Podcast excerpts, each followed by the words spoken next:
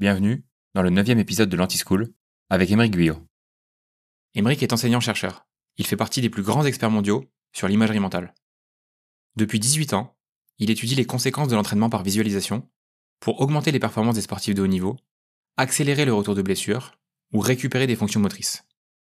Dans cette conversation, vous allez découvrir pourquoi l'imagerie n'est pas un travail de l'imaginaire. Est-ce que le cerveau peut différencier l'imagerie mentale du monde réel? L'erreur coûteuse des sportifs qui essaye la visualisation sans encadrement.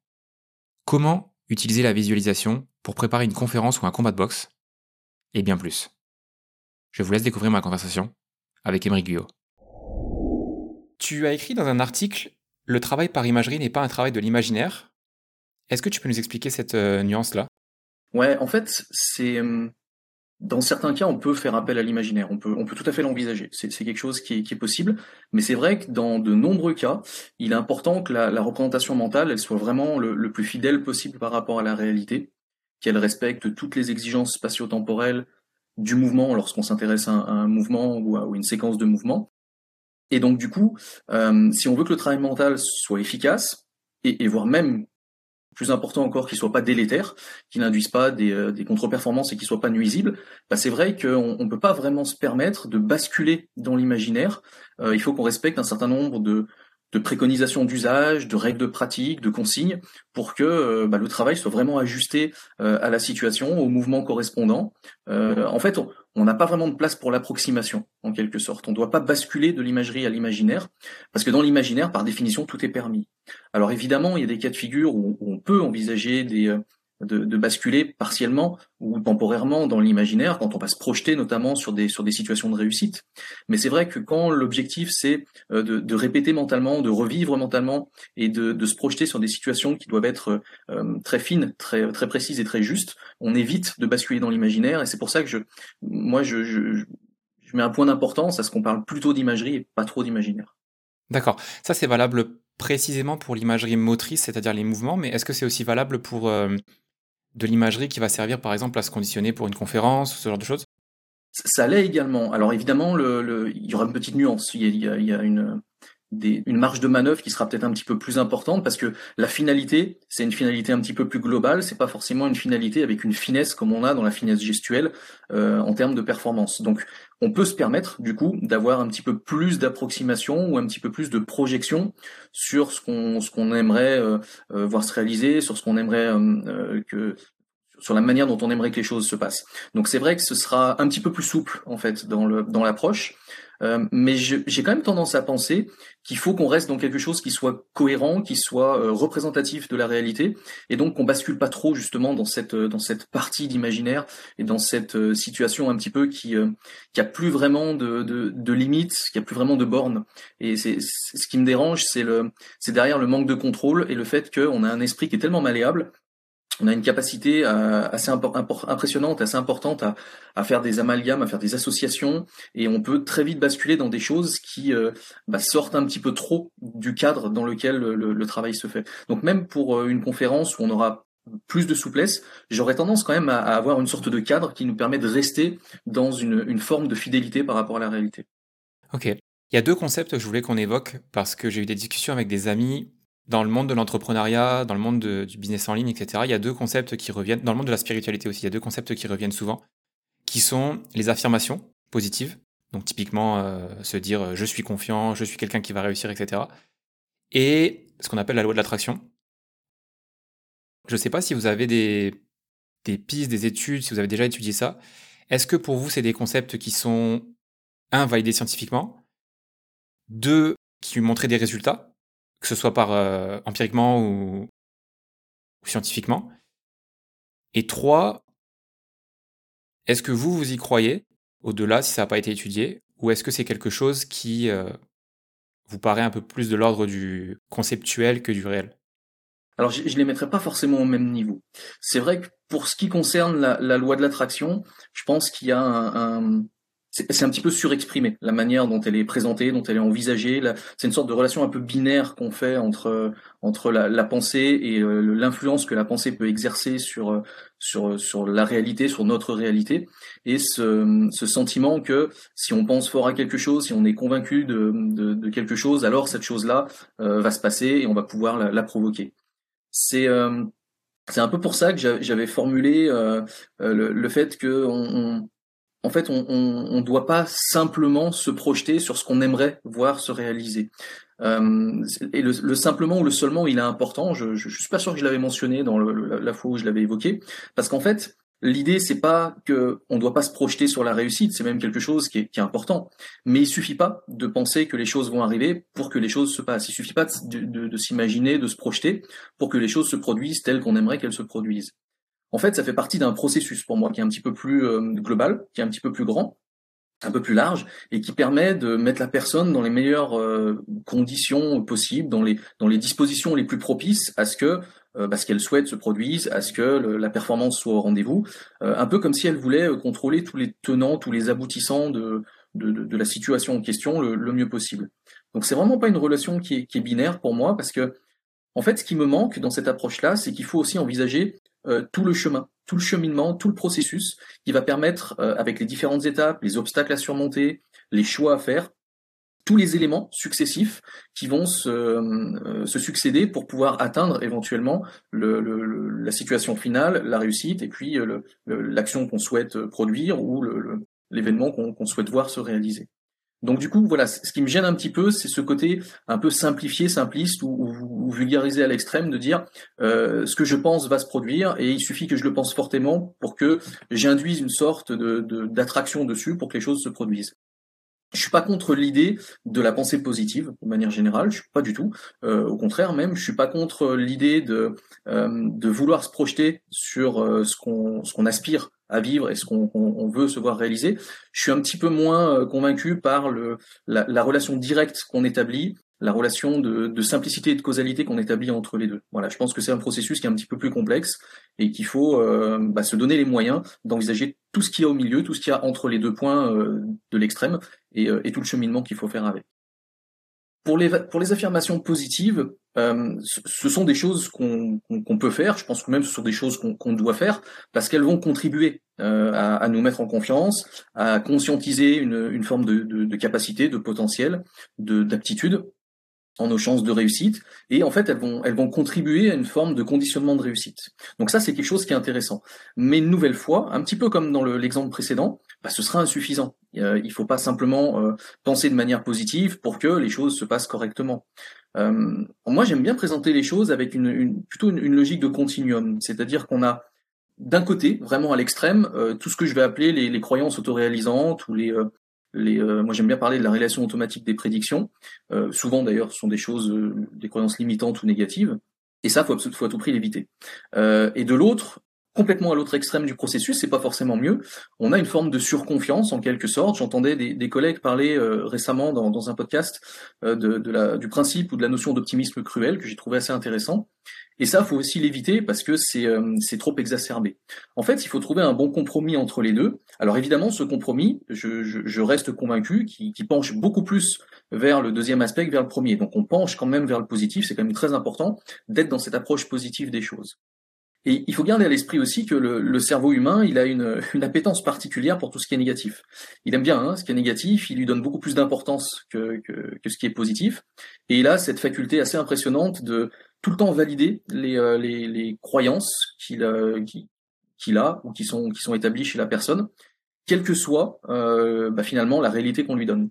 Et avec tous les biais cognitifs qui, qu'on subit en quelque sorte, on arrive toujours à venir valider ses propres croyances de départ.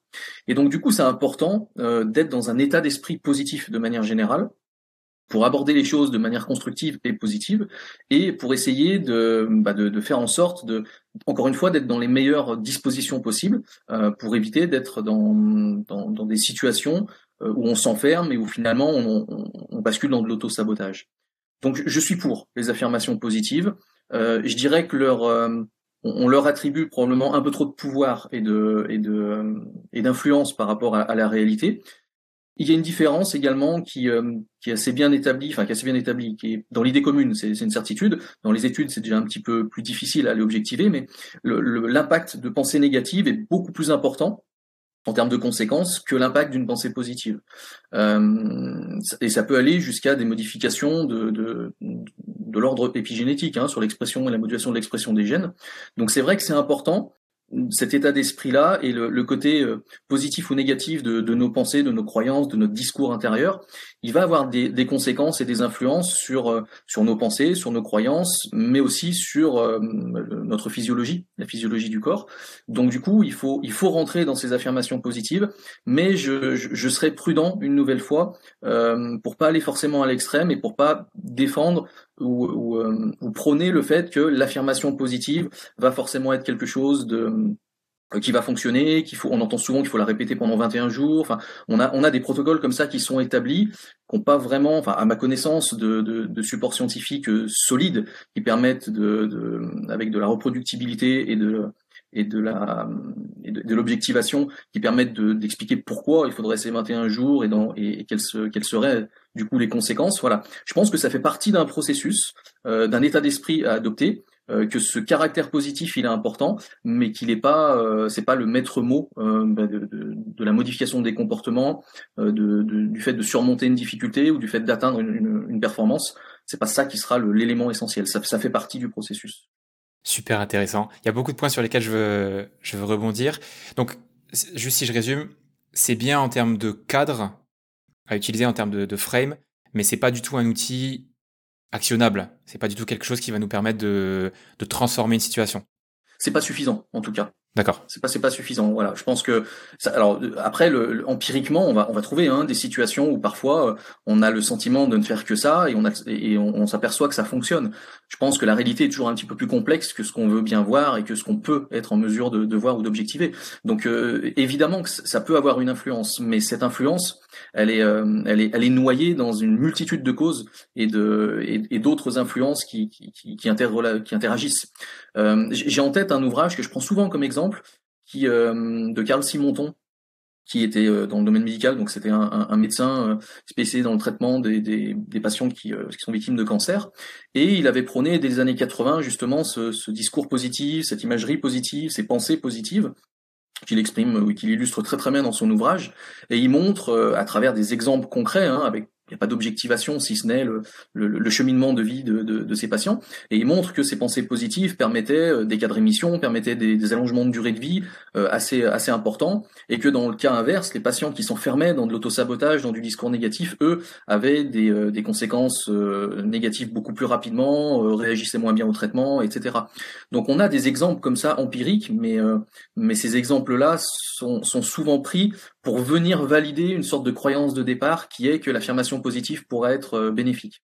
Donc je, c'est très difficile en fait d'évaluer le, véritable impact qu'elle peut avoir. Je pense qu'il est réel, je pense qu'il est même euh, indispensable. Par contre, je pense qu'il n'est pas suffisant. D'accord. Vous avez parlé de l'impact des pensées négatives qui était supérieur à celui des pensées positives. Ça, c'est un truc qui a été étudié euh, scientifiquement?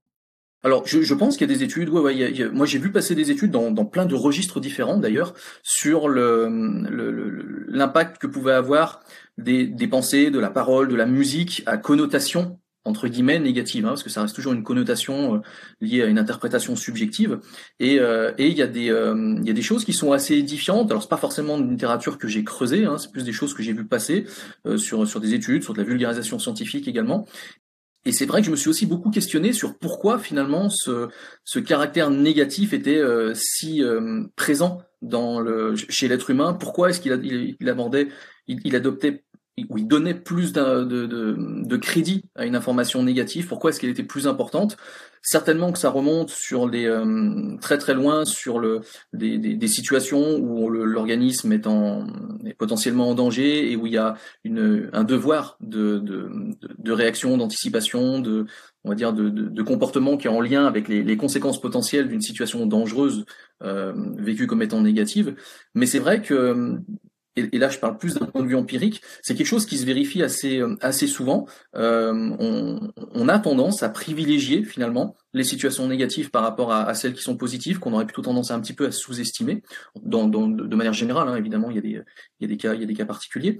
Et, euh, je pense que l'impact que peut avoir un discours interne négatif, une forme de dévalorisation, par exemple, qu'on va avoir, euh, aura beaucoup plus de, conséquences graves et de, de conséquences néfastes qu'un discours positif où on aurait tendance à se, à se valoriser, par exemple. C'est ce que j'avais lu justement dans un article de euh, Anne-Laure Lequinf, qui a un blog qui s'appelle Nest Labs. Elle euh, prenait cet exemple justement des affirmations et elle expliquait que il y avait des études. Malheureusement, moi, j'ai pas les compétences pour euh, pour analyser les études, donc je sais pas exactement est-ce que les études ont bien été faites, est-ce que bref.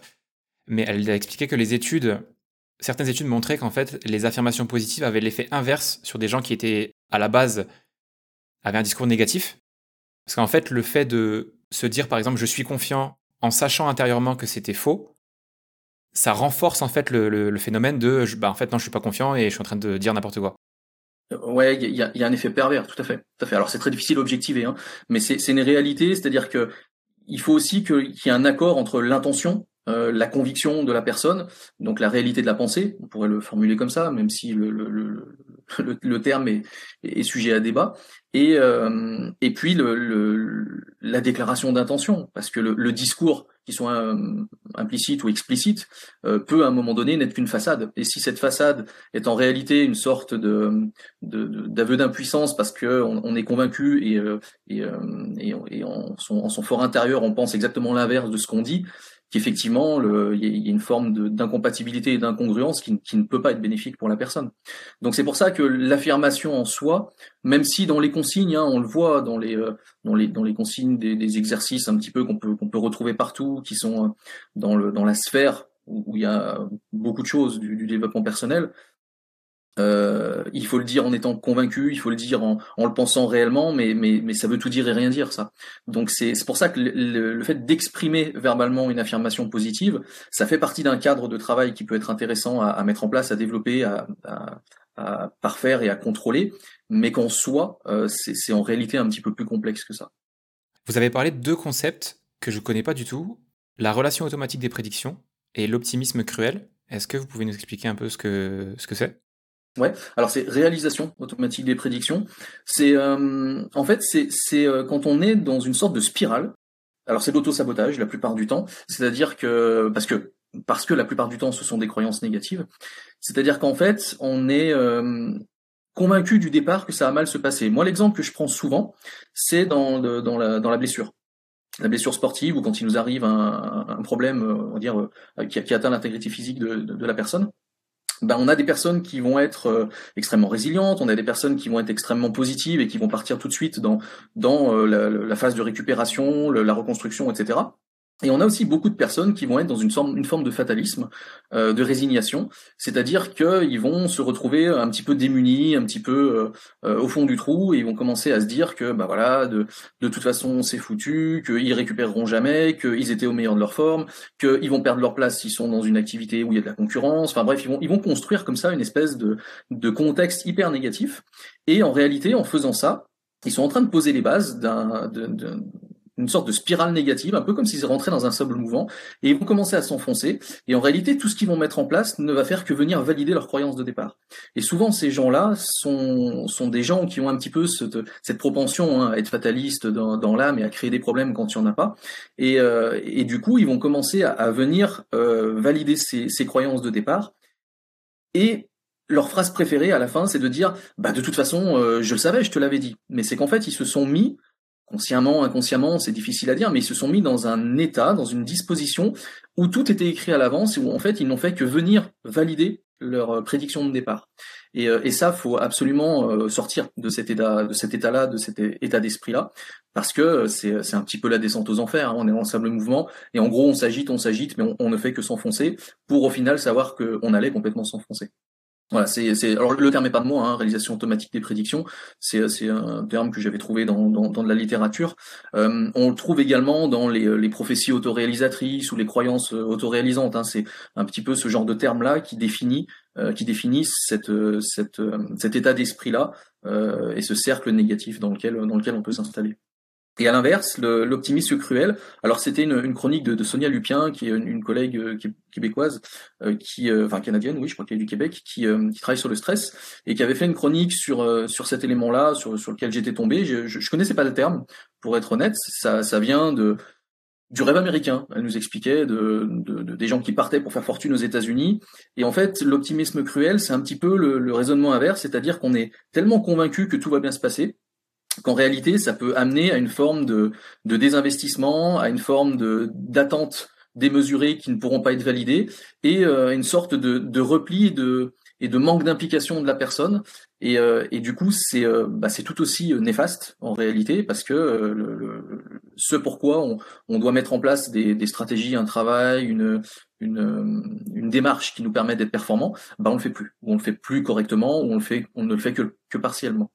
Euh, je discutais également en, formation un jour avec des, euh, des, gens du milieu médical qui me disaient que, sans, sans utiliser ce terme d'optimisme cruel, mais que ils étaient assez prudents sur cette notion de, de pensée positive, démesurée, de moi de toute façon je sais que rien va m'arriver, etc.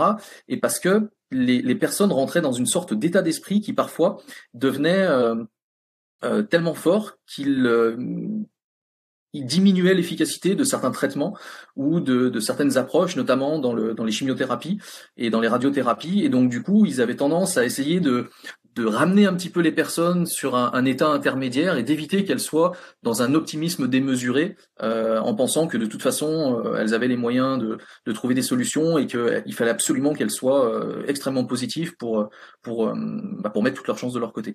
Donc voilà, je pense qu'en fait, moi, du coup, j'ai construit cette espèce de continuum là où on aurait les, les deux extrêmes qui sont finalement assez euh, assez mauvaises.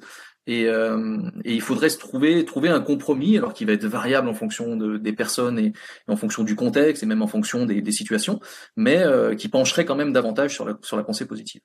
D'accord. Et du coup, cette euh, réalisation automatique des prédictions, vous avez dit il faut absolument en sortir. Est-ce que l'imagerie peut aider à sortir de ça? Oui, oui, oui, complètement, complètement. C'est euh, quelque chose qui permet de de calibrer parce que c'est de la stratégie, hein, le travail mental. On va mettre en place des euh, des, des stratégies de focalisation intentionnelle, des, des projections sur des sur des situations bien particulières. Euh, on va on va également se conditionner euh, pour se mettre dans un état d'esprit qui est propice à la récupération. On va travailler sur, le cas des blessures, sur de la motricité euh, compensatoire à ce qu'on n'est pas capable de faire. Donc oui, c'est quelque chose qui va, qui, peut clairement nous donner un cadre et nous aider entre guillemets à, suivre ce cadre-là, à éviter les dérives, à éviter de, tomber dans des situations euh, un peu extrêmes. Donc oui, oui, définitivement, c'est euh, c'est une approche parmi d'autres, hein, c'est pas la seule, mais c'est une approche qui peut qui peut nous aider à, éviter justement à casser cette dynamique qui, est contre-productive. D'accord.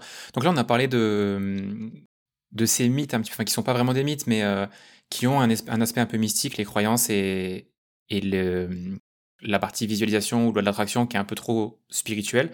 Est-ce qu'il y a d'autres mythes autour de l'imagerie, autour de la visualisation? J'utilise les deux mots euh, ensemble. Je, sais que c'est, je crois qu'il y a une petite euh, différence, mais est-ce que euh, y a d'autres mythes qui sont propagés un petit peu maintenant avec les réseaux, etc., mais qui en fait sont totalement faux?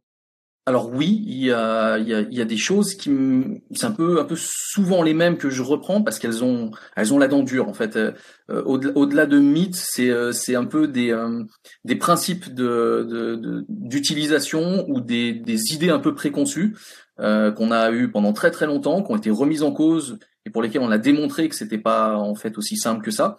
Mais malgré tout, dans les faits, ça, ça se traduit encore. Alors j'en ai trois qui me viennent, qui me viennent à l'esprit vraiment, vraiment de manière forte. La première, c'est euh, c'est quand on dit, et, je l'entends assez souvent, que le cerveau fait pas la différence entre euh, le mouvement imaginé et le mouvement réel, ou entre la situation imaginée et la situation réelle. Euh, ça, c'est une sursimplification à l'extrême, et c'est faux. Le, cerveau fait tout à fait la différence entre ce qu'on vit et ce qu'on simule mentalement. Euh, si, là je te, demande d'imaginer un mouvement, euh, à la fraction de seconde où je te demande d'imaginer le mouvement, tu sais très bien que tu le feras pas ce mouvement-là. Donc ton cerveau fait très très bien la différence entre ce que tu fais et ce que tu es amené à simuler mentalement, même si c'est dans l'esprit de reproduire le plus fidèlement possible, le plus précisément possible euh, le, mouvement en question. Ça, ça, me fait penser en fait au, au, au mythe un petit peu euh, classiques euh, qui ont été démontés euh, depuis quand même pas mal de temps sur le, le fameux on utilise que 10% de son cerveau par exemple. C'est un peu un peu du même acabit pour moi. Euh, on fait on fait clairement la différence. Alors après pour nuancer un petit peu, euh, je, je, comprends pourquoi on peut aller jusque-là, dans la mesure où, euh, lorsqu'on imagine un mouvement, on va solliciter le, système nerveux de manière fortement comparable, euh, en, impliquant notamment les régions qui sont responsables de la préparation, de l'exécution, du contrôle du mouvement. Donc on est sur une forme d'analogie, on parle d'équivalence de, de, neurofonctionnelle, qui est assez forte. Et on a même une plasticité cérébrale qui va, qui va s'installer, qui sera, qui sera similaire. Donc je comprends l'idée, et pour simplifier, je comprends qu'en termes de vulgarisation, on puisse dire, bah, c'est presque comme si euh, tu faisais un mouvement, sauf que on fait pas le mouvement. Donc euh, voilà, c'est faux en réalité, mais euh, même si je comprends la raison pour laquelle on peut on peut arriver à dire ça.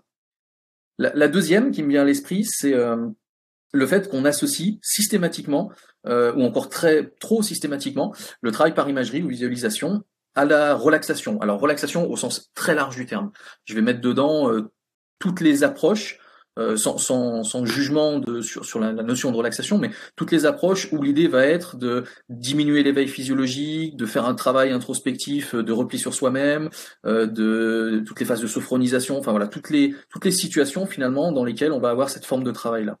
Ça, euh, quand on pose la question à des praticiens qui sont pas forcément formés ou qui sont pas documentés sur, euh, sur, sur la préparation mentale ou sur l'imagerie, c'est quelque chose qui est pratiquement euh, systématique. Hein. C'est-à-dire que pour faire un travail mental, il faut faire un travail de qualité, donc il faut se décontextualiser, et il faut faire un état où on est dans du relâchement, dans du bien-être, etc. Sauf que ça, en réalité, c'est une forme de travail. Alors parfois, ce sera une forme de travail parfaitement appropriée et adéquate, et puis parfois pas du tout. Il faudra faire exactement l'inverse. On fera un travail où au lieu d'être relaxé, il faudra être activé physiologiquement. Au lieu d'être décontextualisé, il faudra être complètement contextualisé en, situation réelle. Donc on fera exactement l'inverse. Et, euh, et, ça maintenant, on fait relativement bien la part des choses. On sait pourquoi euh, il faut le faire dans un cas, il faut pas le faire dans l'autre. Quand on travaille sur de la technique gestuelle, par exemple, le fait de passer par cet état de relaxation, euh, plus il va être prononcé, plus on va induire une distorsion temporelle. Et si on induit une distorsion temporelle, bah, c'est délétère parce que ça modifie euh, le, le, tempo, la cadence, le, le, contrôle temporel du mouvement, et possiblement ça modifie la, motricité réelle. Donc cette, euh, tendance à vouloir systématiquement associer les deux, ça c'est une idée qui, est encore un petit peu trop présente et, et trop généralisée. Et puis la, troisième, qui est, euh, plus une, sorte de, perfectionnisme mal placé des, praticiens, c'est de penser qu'en fait, euh, il y a certaines formes ou modalités d'imagerie qui sont meilleures que d'autres. On construit une représentation mentale de différentes manières, on utilise tous nos sens, y compris ce que Berthoz appelait le sixième sens avec la proprioception. Donc on utilise toutes ces modalités euh, sensitives et sensorielles. Et souvent, on a tendance à penser que euh, bah, certaines formes d'imagerie sont meilleures que d'autres. Pour des raisons individuelles, pour des raisons stratégiques, pour des raisons liées euh, aux caractéristiques de l'activité en question, pour des, euh, des raisons de complexité, on pense que bah, c'est intéressant de passer de l'une à l'autre et qu'une fois qu'on a développé l'une, il faudrait développer l'autre parce qu'elle est plus indiquée ou plus, plus adaptée.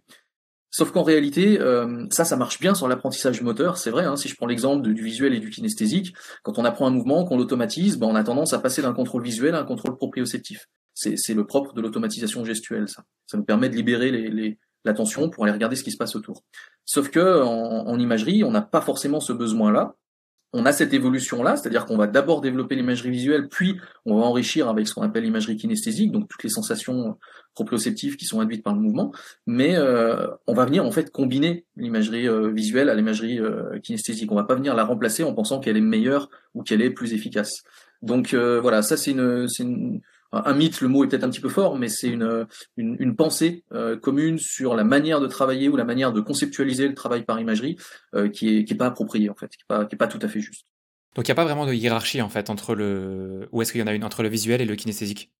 Il n'y a pas vraiment de hiérarchie euh, dans, dans le sens euh, hiérarchie en termes d'importance. Il y a une forme de hiérarchie euh, à l'usage, c'est-à-dire qu'en fait, on va souvent développer de l'imagerie visuelle en premier parce que la vision est un petit peu la reine d'essence entre guillemets. On est bombardé d'informations visuelles, on a du mal à s'en passer. C'est difficile d'ailleurs de penser sans image. donc du coup, c'est vrai que on va, on va beaucoup utiliser l'imagerie visuelle, ça permet d'avoir une forme de cartographie également, ou de chronologie, euh, chronophotographie en quelque sorte du mouvement. L'imagerie kinesthésique va toujours arriver dans un deuxième temps, c'est-à-dire que elle nécessite un meilleur niveau d'expertise, elle nécessite une meilleure capacité à, imaginer, elle nécessite d'avoir été capable de, s'approprier des informations euh, proprioceptives, et donc du coup, elle, est plus complexe à réaliser. Donc il y a une forme de hiérarchie dans l'utilisation et le, développement qu'on va en faire. Par contre, elle vient enrichir et elle vient pas remplacer. Donc il n'y a pas une hiérarchie dans l'importance de cet usage-là. De la même manière, on a, différentes dimensions à contrôler, mais les deux de ces dimensions-là, euh, c'est ce qu'on appelle la vivacité, c'est-à-dire la, la, qualité des représentations, et puis la temporalité. Et la temporalité vient toujours dans un deuxième temps elle est importante, mais il faut d'abord régler le problème de la qualité. Si on n'a pas une imagerie qui est de bonne qualité, si on n'est pas capable de bien s'imaginer une situation ou un mouvement, bah si on continue, si on, si on commence à mettre des bornes temporelles pour euh, dire ouais mais attention, faut, faut le faire dans un, dans un timing qui est, qui est similaire, bah on double le problème. Donc généralement, on règle d'abord la, la vivacité, la qualité, et une fois que ça c'est fait, on s'intéresse au domaine temporel et on recalibre le domaine temporel. On fait plutôt dans cet ordre-là. Donc il y a une hiérarchisation dans, dans l'usage et dans la manière de travailler, mais pas dans l'importance des différents aspects du travail. Juste pour les auditeurs, est-ce que vous pouvez préciser euh, ce, qui, ce que ça implique le kinesthésique oui, alors c'est une très bonne question en plus parce qu'il y a, y, a, y a, un problème de, de, termes. En réalité, euh, la kinesthésie, ça veut dire sens du mouvement. Donc ça nous renseigne sur le, le, le sens du déplacement, euh, avant-arrière, au, droite-gauche, au bas par exemple. Euh, alors que la proprioception, c'est l'ensemble des informations qui vont nous renseigner sur la position dans laquelle on se trouve, donc la position des différents segments les uns par rapport aux autres, et sur euh, le sens du mouvement. Et en fait, quand on fait de l'imagerie kinesthésique, en réalité, on fait une imagerie de position et une imagerie de mouvement. C'est-à-dire qu'on on, essaye d'évoquer mentalement toutes les sensations qui sont induites par euh, l'action ou le mouvement, que ce soit pour décrire la position dans laquelle on se trouve, ou les différentes parties du corps se trouvent, et le mouvement euh, et la direction du mouvement qu'on va faire. Donc en fait, en réalité, on fait de l'imagerie proprioceptive. Que la, la, kinesthésie est une partie de la proprioception. Normalement, il y aurait euh, le, son équivalent, c'est la statesthésie sur le, le, le côté statique, mais c'est pas un terme qu'on utilise beaucoup. Mais la nomenclature euh, anglophone a, a vraiment gardé le terme de, de, de kinesthésique. Donc du coup, c'est vrai qu'on a tendance à parler d'imagerie kinesthésique sans faire référence simplement au mouvement, mais vraiment à toutes les informations euh, sensorielles, donc articulaires, musculaires, tendineuses et vestibulaires, qui vont nous renseigner sur le, sens de la position et le sens du mouvement. D'accord, donc si je prends un exemple, euh, par exemple si on tire un exemple des sports de combat, l'imagerie proprioceptive, ce serait de sentir par exemple sur un impact, de sentir le, le, choc au niveau euh, musculaire, articulaire, plus que de le visualiser en fait. Oui, c'est ça, c'est ça. On pourrait le visualiser de, de l'extérieur ou de, ou de l'intérieur. D'ailleurs, on parle d'imagerie dissociée ou associée. On pourrait le, le, imaginer sur la, la base d'informations tactiles. Donc ça, c'est les informations mécaniques hein, de, de, saisie, de frappe, de contact. Et puis on va, on va avoir le, le côté euh, kinesthésique, donc le côté proprioceptif, où là effectivement ça va être l'action musculaire, ça va être euh, l'ouverture de l'angle articulaire, ça va être l'étirement du muscle, ça va être la position dans laquelle on se trouve, la répartition du poids de corps, voilà, ce sera vraiment sur des informations corporelles qui nous renseignent sur l'état du corps. Donc tout ce que vous avez cité là, c'est des paramètres qu'on peut travailler dans la séance précisément.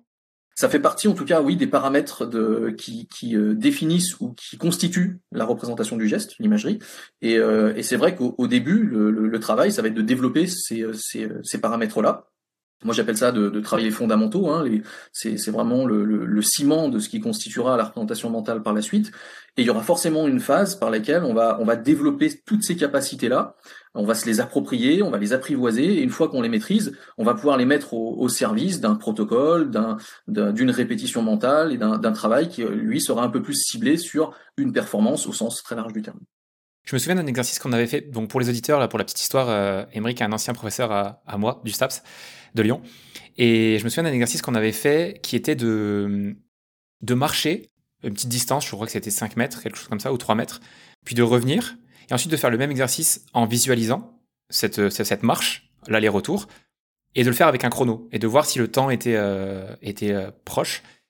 Et rien que cette action-là qui est vraiment basique, puisque marcher, c'est quelque chose qu'on fait tous naturellement, on se rend compte à quel point c'est extrêmement difficile d'avoir, un, l'image, une image claire dans notre tête, pourtant on parle juste de faire une marche, un aller-retour, et deux, d'être euh, bon sur le, chrono. Je me souviens que c'était, il y a des écarts énormes entre les, entre les personnes. Et ça m'amène à une question. Est-ce qu'il y a des personnes qui sont beaucoup plus douées de base naturellement que d'autres? Et est-ce que tout le monde a un plafond en termes de, d'imagerie, de qualité d'image et de vivacité? Ou est-ce qu'on peut amener quelqu'un qui est vraiment avec une très, mauvaise, très mauvaise qualité d'image et très mauvaise vivacité à un niveau d'expert, euh, alors en imagerie, mais pour euh, son, son activité Ouais, alors l'exemple là, il, il, reprend très bien ces deux notions que sont la, la, qualité, vivacité et le domaine temporel justement. Et en fait, ce, alors il y a des influences hein, qui vont, enfin des, des facteurs d'influence qui vont qui vont venir perturber cette capacité à, à, respecter le timing de, de, de la locomotion ou de, tout mouvement. Mais c'est vrai que euh, on, a, vraiment ces deux aspects, c'est-à-dire il y a l'être capable de me représenter correctement le mouvement, et ça c'est de la vivacité, de la qualité de représentation à travers les différents sens. Et ensuite il y a, bah, en faisant ça, est-ce que je suis capable en fait de le faire à la bonne vitesse, ou est-ce que j'ai tendance à, ralentir, à accélérer, donc à, à surestimer, à sous-estimer, ou à moduler, euh, à induire une distorsion temporelle? Et, et c'est un, bon exemple avec euh, une situation qui est très très simple, c'est qu'en fait c'est un outil qui est simple, mais qui est beaucoup plus complexe que ce qu'on pense euh, à utiliser, à maîtriser et à mettre euh, et à mettre en place dans le dans, dans, dans une programmation de travail. Alors après, il y a des il y a effectivement des différences interindividuelles que, que je saurais pas forcément expliquer. Euh, on a des bons, des gens qui sont euh, de très bons imageurs, d'autres de moins bons imageurs. On a des, des gens qui spontanément, même s'ils l'ont très peu utilisé, vont être euh, tout à fait capables de s'imaginer le mouvement correctement. Puis d'autres, euh, alors qu'ils vont peut-être l'utiliser un petit peu plus fréquemment, bah, seront moins moins pertinents, moins efficaces, moins moins ont moins d'acuité dans leur représentation. Et euh, c'est vraiment une différence interindividuelle qui s'équilibre assez facilement. Hein. Il suffit qu'on fasse quelques exercices euh, de développement, d'approfondissement de, de, pour que euh, une forme de familiarisation pour que tout le monde euh, bah, puisse bénéficier correctement du travail. Mais il y a des différences interindividuelles de, dès le départ, effectivement. Alors j'aime beaucoup la question de, du, du, du, plafonnement de l'imagerie. Je crois qu'on me l'a jamais posé sous cette forme-là jusqu'à présent. Est-ce que la progression, la, progression est, est plafonnée? Alors je trouve ça hyper intéressant et en même temps je le formulerai pas forcément de, cette manière-là euh, parce que j'ai envie de dire oui et non. en fait, dans, dans tout apprentissage, quel qu'il soit, et ça va être le cas pour l'imagerie, on a une phase très rapide au départ d'amélioration de, de, la performance, hein, de progression avant d'atteindre un plateau. Et du coup, quand on atteint le plateau, on va être vraiment sur des ajustements euh, beaucoup plus fins, des euh, voilà, des, petites améliorations. On va affûter le mouvement. Ça va prendre plus de temps. Et, et du coup, si on si, on dessine la, courbe d'apprentissage de, ou la courbe de progression, ben, on a vraiment une forme asymptotique, c'est-à-dire très rapide au début et puis ensuite qui se qui, qui s'aplatit. Et ça, c'est euh, le processus de, de, de assez classique d'apprentissage qui, qui, prévaut également pour l'imagerie. Alors, est-ce que ça veut dire qu'il y a un plafond en tant que tel? Je ne sais pas si on peut le dire comme ça, mais s'il si, existe comme ça, il existe en fait pour, euh, pour tout type de progression, en quelque sorte. Ce qui est sûr, c'est que euh, on va pouvoir faire progresser euh, toutes les personnes, quel que soit leur niveau de départ. Et on progresse plutôt assez vite en imagerie. Hein. C'est euh, généralement de, de, dès les premières séances, d'une séance à l'autre, on voit l'amélioration, euh, le confort du travail. On, moi, régulièrement, j'ai des athlètes qui me qui sont vraiment en difficulté à la première séance, puis dès la deuxième, qui se disent ah ouais mais ça y est, ça commence à, se mettre en place, c'est un petit peu plus facile. Donc la, la progression, elle est quand même très très rapide au point que je lutte vraiment activement contre les, euh, les envies ou les critères d'éligibilité au travail par imagerie. Ça, c'est un grand truc euh, chez les scientifiques qui me dérange, c'est que on essaye de mettre en place des procédures de hyper drastiques, hyper poussées de d'évaluation des capacités pour essayer de déterminer qui est à même de pouvoir mieux bénéficier du travail. C'est un peu élitiste comme euh, comme, comme procédure, et je trouve que ça n'a pas lieu d'être, parce qu'en réalité, je dirais que à part euh, une forme de déficience euh, qui, qui, limite la compréhension du travail ou la capacité à construire des images mentales, euh, prendre un autre exemple au-delà de la déficience, euh, les personnes qui sont aphantasiques, qui sont qui sont pas capables de générer des images, par exemple, c'est des personnes qui bah, qui du coup ont beaucoup de difficultés en imagerie visuelle. C'est euh, bah, hormis ces personnes-là, il n'y a pas de raison en réalité de vouloir déterminer qui est euh, éligible ou euh, apte pour faire un travail par imagerie. Quelqu'un qui a des difficultés au départ, quelques séances de familiarisation, quelques séances sur les fondamentaux, quelques séances où on va euh, faciliter le travail, guider le travail pour développer son potentiel et ses, sa capacité à utiliser différentes modalités sensorielles. Au bout de quelques séances, il est tout à fait capable d'imaginer le mouvement correctement et, et, donc de pouvoir en bénéficier. Donc on peut quand même progresser chez tout le monde, pratiquement, euh, de manière assez importante. Après, euh, oui, ce sera plafonné dans la mesure où, euh, bah, à un moment donné, l'imagerie va tellement refléter le mouvement réel dans ses moindres détails qu'il n'y y a pas de Il n'y a pas vraiment de, de, suite à ça. Ça devient un travail de répétition, de, contextualisation, de diversification dans les scénarios, dans les, dans les situations. Mais euh, je ne suis pas sûr qu'on puisse vraiment parler derrière d'un développement ou d'un progrès, en quelque sorte, euh, dans, dans cet exemple-là. Comment on mesure la... Parce que la vivacité de... Euh, pardon, la temporalité de l'image, c'est assez... De l'imagerie, c'est assez... pas facile, mais en tout cas, c'est objectif, il y a un temps. La vivacité de l'image, est-ce qu'on peut la mesurer de manière objective? Oui, même si ça reste euh, ce qu'on va appeler une inférence. C'est-à-dire que ça reste une évaluation qui est indirecte et sur laquelle on pose une, interprétation. Euh, en fait, on va avoir une famille d'outils enfin plusieurs familles d'outils euh, différentes qu'il va falloir combiner et, euh, et, certains de ces outils-là sont très subjectifs, d'autres seront beaucoup plus objectifs. Donc on a des, des enregistrements physiologiques, euh, soit de l'activité du système nerveux central, soit de l'activité du système nerveux périphérique, donc qui sont un peu plus ambulatoires, mais un peu plus indirects encore. Mais on va avoir des marqueurs physiologiques qui vont être des bons témoins de la focalisation de l'attention, de la capacité à, à, à s'engager dans une représentation mentale, euh, ou dans une activité mentale de manière générale. Donc on va avoir des marqueurs, effectivement, qui vont nous permettre, euh, dans, des, dans des protocoles un petit peu euh, rigoureux, bah, de faire le comparatif avec la situation réelle et donc de, de poser des hypothèses inférences ou des inférences sur la qualité du travail qui a été mis en place. Et ça nous permet notamment de faire un suivi vraiment de la personne. On peut se rendre compte de, de la dégradation au, au, fur et à mesure des essais. Enfin voilà, on peut, on peut, avoir quand même un suivi qui est assez précis, assez objectif, qui nécessite quand même des moyens et des connaissances euh, sur ces outils-là. Après, dans la réalité, on va certainement combiner les différents outils parce que c'est pas des outils qu'on va pouvoir utiliser euh, tous les jours, mais euh, ce sont vraiment des outils bah, qui, qui qui ont des avantages et des inconvénients, mais on peut quand même aller, euh, voilà, on peut quand même aller gratter des choses sur le, le la, la, vivacité, la qualité, le, le contrôle de, de, de, la représentation mentale, même si ça restera toujours une inférence. D'accord. Est-ce qu'il y a des différences entre les hommes et les femmes en termes de qualité d'image ou de, de... Non. Non, ah, enfin, je, je, je, le dirais comme ça, de manière assez, euh, assez, assez forte. Non, c'est-à-dire que on peut faire le même type de travail avec les mêmes consignes, dans, la même forme de contextualisation. Voilà, c'est des choses qui sont tout à fait comparables. Euh, les différences qu'on peut observer, euh, c'est plutôt des différences généralement dans le repérage spatial qui ont été établies dans la littérature entre, entre les hommes et les femmes. Alors par extension, on pourrait se dire que dans une imagerie de spatialisation ou dans des activités par exemple où il y a une maîtrise ou un repérage spatial, on pourrait penser que cette différence-là pourrait se refléter dans le travail mental. En réalité, dans les faits, non. Euh, on se rend compte que même dans ces activités-là, quand on travaille avec les hommes, les femmes, les contenus sont les mêmes. Il n'y a pas de différence ni sur la qualité du travail mental, ni sur son efficacité. Donc euh, moi, sur les sur les contenus, on peut on peut préconiser de, de, de, proposer des contenus qui sont tout à fait comparables entre les hommes et les femmes.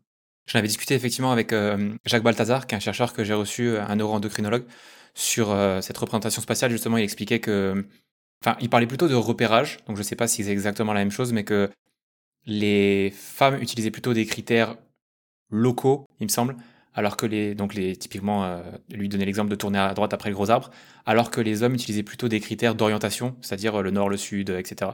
Ouais, il y a une approche qui est un petit peu plus globale. Effectivement, il y a une approche qui est un petit peu plus globale et qui est qui, qui donne un, un, aperçu général sur lequel on, on construit, alors qu'il y aurait besoin de, de chez les femmes de, de, donner un petit peu plus précise, euh, un petit peu plus de repères en quelque sorte euh, qui permettent de, de, de, rassurer entre guillemets sur cette, cette appropriation du repérage spatial. Nous, quand on, les, quand on le teste, c'est euh, quelque chose qu'on va, qu'on va retrouver uniquement sur des tests de rotation mentale, c'est-à-dire la capacité à faire euh, tourner mentalement des objets dans l'espace pour savoir s'ils se superposent ou non, s'ils sont identiques à, un objet de référence euh, auquel on, on, on, compare les, les, les figures qu'on qu'on imagine tourner. Donc c'est euh, vraiment des tests très euh, très spécifiques, une dimension très spécifique de l'imagerie. Dès qu'on bascule dans de l'imagerie motrice, dans l'utilisation de l'imagerie, alors que ce soit pour le mouvement, que ce soit pour d'autres situations même, hein, sur euh, de, de, professionnels, sur de travail sur le stress, travail sur la préparation à un événement, etc. On n'a pas vraiment de différence entre les hommes et les femmes, ni en termes d'utilisation, ni en termes d'efficacité. Et est-ce qu'il y a des différences d'âge? Est-ce qu'on est meilleur en imagerie, par exemple, à 30 ans et qu'ensuite ça diminue, ou est-ce que ça monte tout au long de notre vie? Comment ça se, ça se répartit? Alors, il y a des différences d'âge, même si on va, on va le nuancer. Si, si je prends l'exemple des enfants, euh, bah, le fait de faire de l'imagerie, par définition, c'est quelque chose qui est relativement abstrait, et c'est quelque chose duquel il faut se, se déconnecter de l'action. Et les enfants, euh, en bas âge, ont une, des difficultés à se déconnecter du mouvement et à se projeter. C'est quelque chose qui, qui, nécessite un petit peu de maturation, de développement et qui prend du temps. Et, euh, et, du coup, ils ont, ils ont du mal avec ça. Ils ont également du mal avec le fait qu'il n'y ait pas de, de, retour sensoriel. De, voilà, ils ont besoin de ce côté ludique, ce côté euh, dépense et de ce côté résultat. Donc du coup, quand on travaille avec des enfants qui sont euh, bah, en dessous de, cette capacité d'abstraction, bah, jusqu'à 11-12 ans, ça, ça, peut paraître compliqué, alors qu'à à, à, à 12, 13, 14 ans, ils ont développé cette capacité d'abstraction, ils arrivent à mieux se déconnecter du mouvement et à faire purement un travail de projection mentale, ils arrivent mieux à maîtriser également la temporalité du geste. Pour autant, euh, ça reste de l'imagerie motrice, moi la plupart du temps, ce, que je fais, mais même quand on va travailler sur, euh, sur le stress ou sur les émotions, sur ce genre de, de, de choses, sur de la confiance, en fait, on, on s'aperçoit qu'on peut travailler avec les enfants, même s'ils n'ont pas encore toutes ces compétences-là, sans aucun problème. Euh, les enfants de 5, 6, 7, 8 ans, on peut, on peut tout à fait travailler euh, sous cette forme-là. Après, il faut l'amener différemment, bien sûr, hein, parce que c'est, euh, faut que ce soit plus ludique, faut que ce soit moins, moins, moins lassant, moins rébarbatif. Mais, mais, mais c'est quelque chose qu'on peut faire malgré le fait qu'en réalité, ils n'ont pas encore toutes les compétences qu'un adulte pourrait avoir. À l'inverse, enfin à l'inverse, à, l'autre extrême, chez, la personne âgée, on a une, diminution, euh, une détérioration. Alors c'est plutôt vraiment chez les seniors, hein, on va, s'apercevoir qu'il y a une diminution des, capacités de euh, d'imagerie, des capacités de chronométrie mentale également, euh, qui pourraient potentiellement venir d'une déficience sur la mémoire de travail. Donc c'est euh, on, a une altération en quelque sorte euh, des fonctions cognitives euh, avec l'âge et l'imagerie en fait partie également. Malgré tout, on se rend compte que chez, chez les personnes âgées, on arrive quand même à mettre en place des protocoles, par exemple, pour améliorer les, la locomotion, diminuer le risque de chute. donc, on a on a une forme de travail de prophylaxie en quelque sorte ou de prévention euh, chez ces personnes qui montrent que même à un âge avancé, on peut, on, peut encore bénéficier de, cette, de, ce travail de simulation euh, et que même si les capacités euh, euh bah, sont en déclin avec l'âge, elles restent quand même euh, sujettes et, et, suffisantes pour qu'on puisse travailler. Donc voilà, il y a, y a, effectivement des, des, des capacités bah, qui sont pas complètes au départ, des capacités qui sont en déclin sur la fin, mais ça reste un outil qu'on peut vraiment utiliser quand même quasiment tout au long de la vie. Super. Là, vous avez parlé justement, on a parlé un petit peu de, d'imagerie mentale, euh, motrice, pardon, donc qui concerne le mouvement. Et j'aimerais qu'on rentre un peu plus dans la pratique et dans la partie euh, conditionnement, activation, etc. Vous avez parlé tout à l'heure du fait qu'il y a une différence à faire entre visualisation et hum, relâchement, relaxation. Du coup, qu'est-ce qui est différent dans le travail quand, par exemple, on prépare quelqu'un à une conférence, où là, par exemple, je pense qu'il faudrait... Enfin, en tout cas, c'est ma perception, donc c'est peut-être faux, mais qu'il faudrait plus être dans le contrôle, dans le, le relâchement, baisser le niveau de stress, etc., le, le, baisser l'appréhension. Et à l'inverse, on va quand même être dans du conditionnement, mais un match de boxe, par exemple, ou un combat de boxe, où là, on va être plus dans peut-être l'activation, l'agressivité, la confiance. Qu'est-ce qui diffère en fait dans le travail, alors que c'est un peu la même chose, c'est-à-dire c'est du conditionnement? Ouais, Voilà, la réponse est en partie dans la question. C'est-à-dire qu'en fait, il va y avoir des différences, c'est-à-dire que on, est sur une forme de, contenu qui à un moment donné va s'opposer parce qu'effectivement on va mettre un peu plus en avant le fait de, se, relâcher, de, gagner en fluidité, d'être en, décontraction, alors que de l'autre on va augmenter la détermination, la combativité, élever l'éveil physiologique. Donc il y aura forcément des, différences contextuelles, euh, mais il faut quand même les voir plutôt sous une forme de continuum encore. C'est-à-dire qu'en fait on est sur un même processus d'entraînement c'est la finalité qui est partiellement différente. Euh, on va on va se conditionner à, être performant ou à la réussite, et pour se conditionner à la réussite, on va plutôt mettre en avant euh, bah, le, le, fait de se relâcher et de, de, de, rentrer dans un état plutôt de de, de ouais de, de fluidité et de c'est un peu un, éveil un peu paradoxal, moi j'appelle ça. Et puis de l'autre, on va chercher au contraire à, à, s'activer physiologiquement, à, à, élever la rythmicité. C'est quelque chose qui va qui va élever l'éveil physiologique. Donc la, la, finalité globale, ça reste pour moi une finalité de performance. J'entends au sens très très large du terme, hein, je, vraiment la performance dans, dans, sa, dans, sa, dans sa globalité.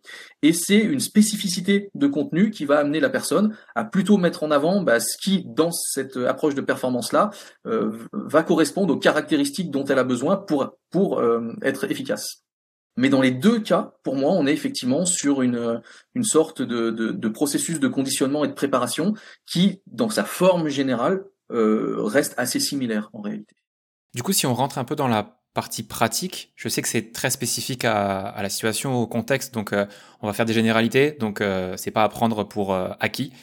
Si on prend ces deux exemples-là, par exemple, une personne qui vient vous voir pour, bah, je prépare une conférence et je me sens stressé, j'angoisse, c'est ma première conférence, c'est une grosse conférence, et une deuxième personne qui va plutôt être un athlète qui, par exemple, prépare un, un titre sur un combat de boxe, etc. Ça serait quoi les bonnes pratiques si on fait d'abord le cas numéro 1 et ensuite le cas numéro 2, en termes d'imagerie, c'est-à-dire euh, à quoi ça ressemble en fait un, protocole d'entraînement finalement? Alors, il y a, beaucoup de choses là dans la question. Euh, si je prends l'exemple de, la situation stressante, alors on peut, on peut, on peut envisager plein de, cas de figure particuliers, mais il y, a, des entrées qui consisteraient. Alors, on, va rester dans une forme de, conditionnement, hein, puisque là, là, l'idée c'est être capable de, de rester performant et de mettre en place ce, ce qu'on a prévu de faire. C'est l'exemple d'une conférence, c'est ça? Oui, exactement. Ouais. Donc être capable de bah, d'avoir de, un discours euh, qui, qui, qui, est bien posé, de faire passer euh, ses idées, d'avoir un bon enchaînement, etc. De pas perdre ses moyens, donc de, de résister au stress, euh, à l'anxiété, etc. Donc en réalité, il y a être capable de, de rester performant dans un contexte potentiellement anxiogène.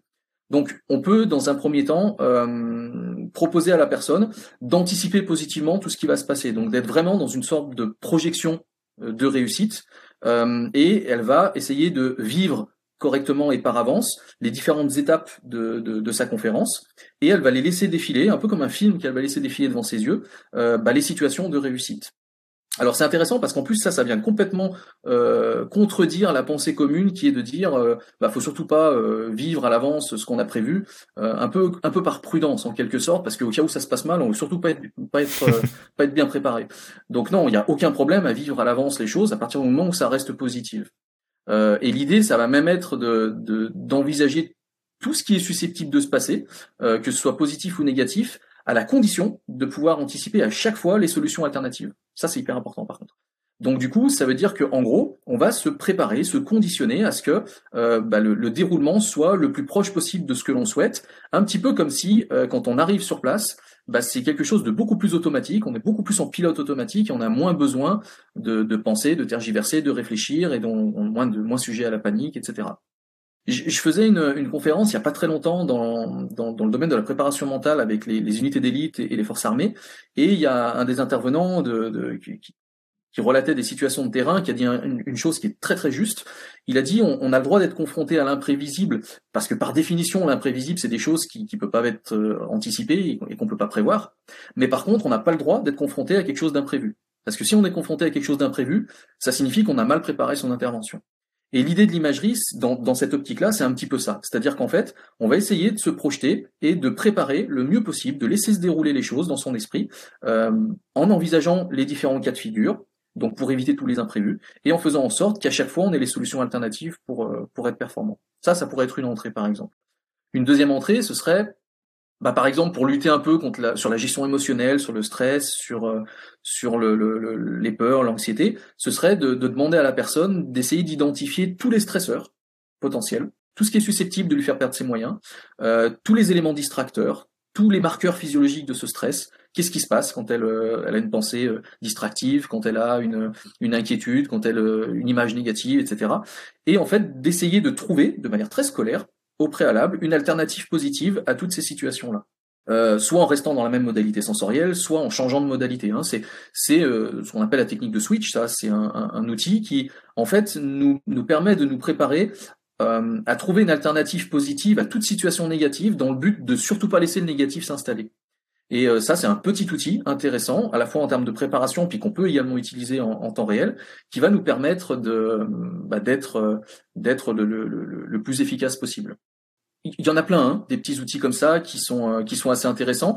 Euh, il y, en a un pour, pour en prendre un dernier dans dans dans, dans cet esprit-là. Il y en a un qui est qui est assez inhabituel. Je, je le présente pas souvent parce que il est pas commun celui-ci, mais l'idée c'est de se dire parfois on a un peu le, le, le, un peu comme quand on veut quand on un écrivain prendre un cliché, qui a le syndrome de la page blanche, un petit peu comme si finalement on était, euh, on avait une perte de, de, de repères et on, perdait un petit peu nos moyens et on savait plus trop comment faire, comment s'y prendre, etc. Un peu comme si on savait plus rien au dernier moment.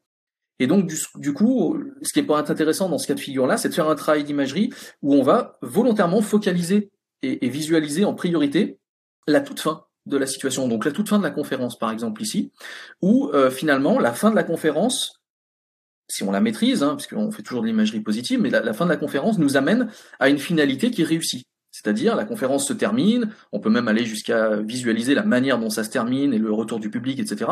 Et donc du coup, quand on imagine ça, ça sous-entend que ce qui a précédé a bien fonctionné également. Et ce qu'on peut faire derrière, c'est qu'on va rembobiner progressivement la situation et on va dérouler, alors on peut le faire par étapes, hein, mais on va dérouler le processus comme si à chaque fois quand on remontait en arrière, on rajoutait l'élément préalable à ce qu'on vient d'imaginer et qui nous a permis d'y aboutir. Et donc du coup, on rajoutait la strate précédente, l'élément précédent, euh, jusqu'à revenir jusqu'au début et ensuite laisser euh, l'intégralité, revivre l'intégralité. C'est un peu comme si on, on, partait de la solution pour remonter jusqu'à la jusqu'à la genèse et jusqu'à l'origine de la situation. Pour l'exemple de, du sportif, alors il est un petit peu plus complexe cet exemple-là parce que euh, bah, dans l'objectif de, de l'événement et de la performance, il y a énormément de choses. Et du coup, il y a des effets qui sont directs, c'est-à-dire on peut avoir un, travail mental qui va porter vraiment sur sa performance technique, son geste sportif par exemple, son efficacité. Et ça, c'est des choses qu'on va travailler à l'entraînement, mentalement et puis évidemment physiquement, techniquement. Mais il y a aussi des effets sur la personne qui vont se rapprocher de très près euh, à ce qu'on vient de dire sur le, stress, l'anxiété ou autre. Il y a des effets sur la tactique euh, qu'il va adopter, sur le, ce qu'il va chercher à imposer à, son, à son adversaire, etc., etc. Donc en fait, là, ça va être très variable en fonction de de ce sur quoi on va cibler le, travail.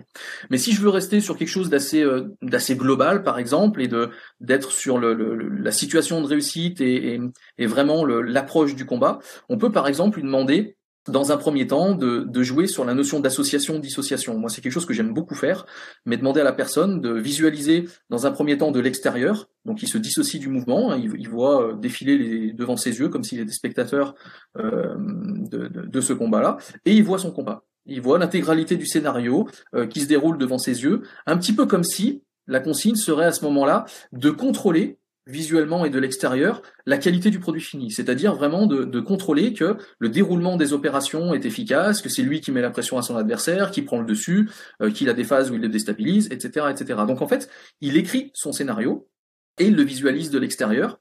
Et puis ensuite, on va jouer sur des allers-retours, on va lui demander de, devenir en quelque sorte le réalisateur et l'acteur, et il va venir s'associer au déroulement, il va euh, répéter tout ce processus, mais en, considérant le corps comme un générateur de force et en demandant à la en se demandant à lui pardon euh, bah de, rentrer dans le dans le dans le personnage pour euh, peaufiner les détails, peaufiner les contenus et être beaucoup plus imprégner beaucoup plus à l'écoute finalement de ce qui se passe réellement, euh, une situation beaucoup plus incarnée, et faire des allers-retours comme ça, ça permet par exemple euh, bah, de s'imprégner des situations de, de, de, positives et de réussite et de, maîtrise de, du geste ou d'efficacité de, de, la situation, et puis d'en ressortir pour contrôler et euh, checker, superviser, et faire ces allers-retours-là, c'est hyper intéressant dans le dans l'approche. Différentes raisons pour lesquelles c'est intéressant, mais ça permet vraiment de, de, de bien se préparer. Ça, ça pourrait être une entrée qu'on va qu'on va privilégier avec lui.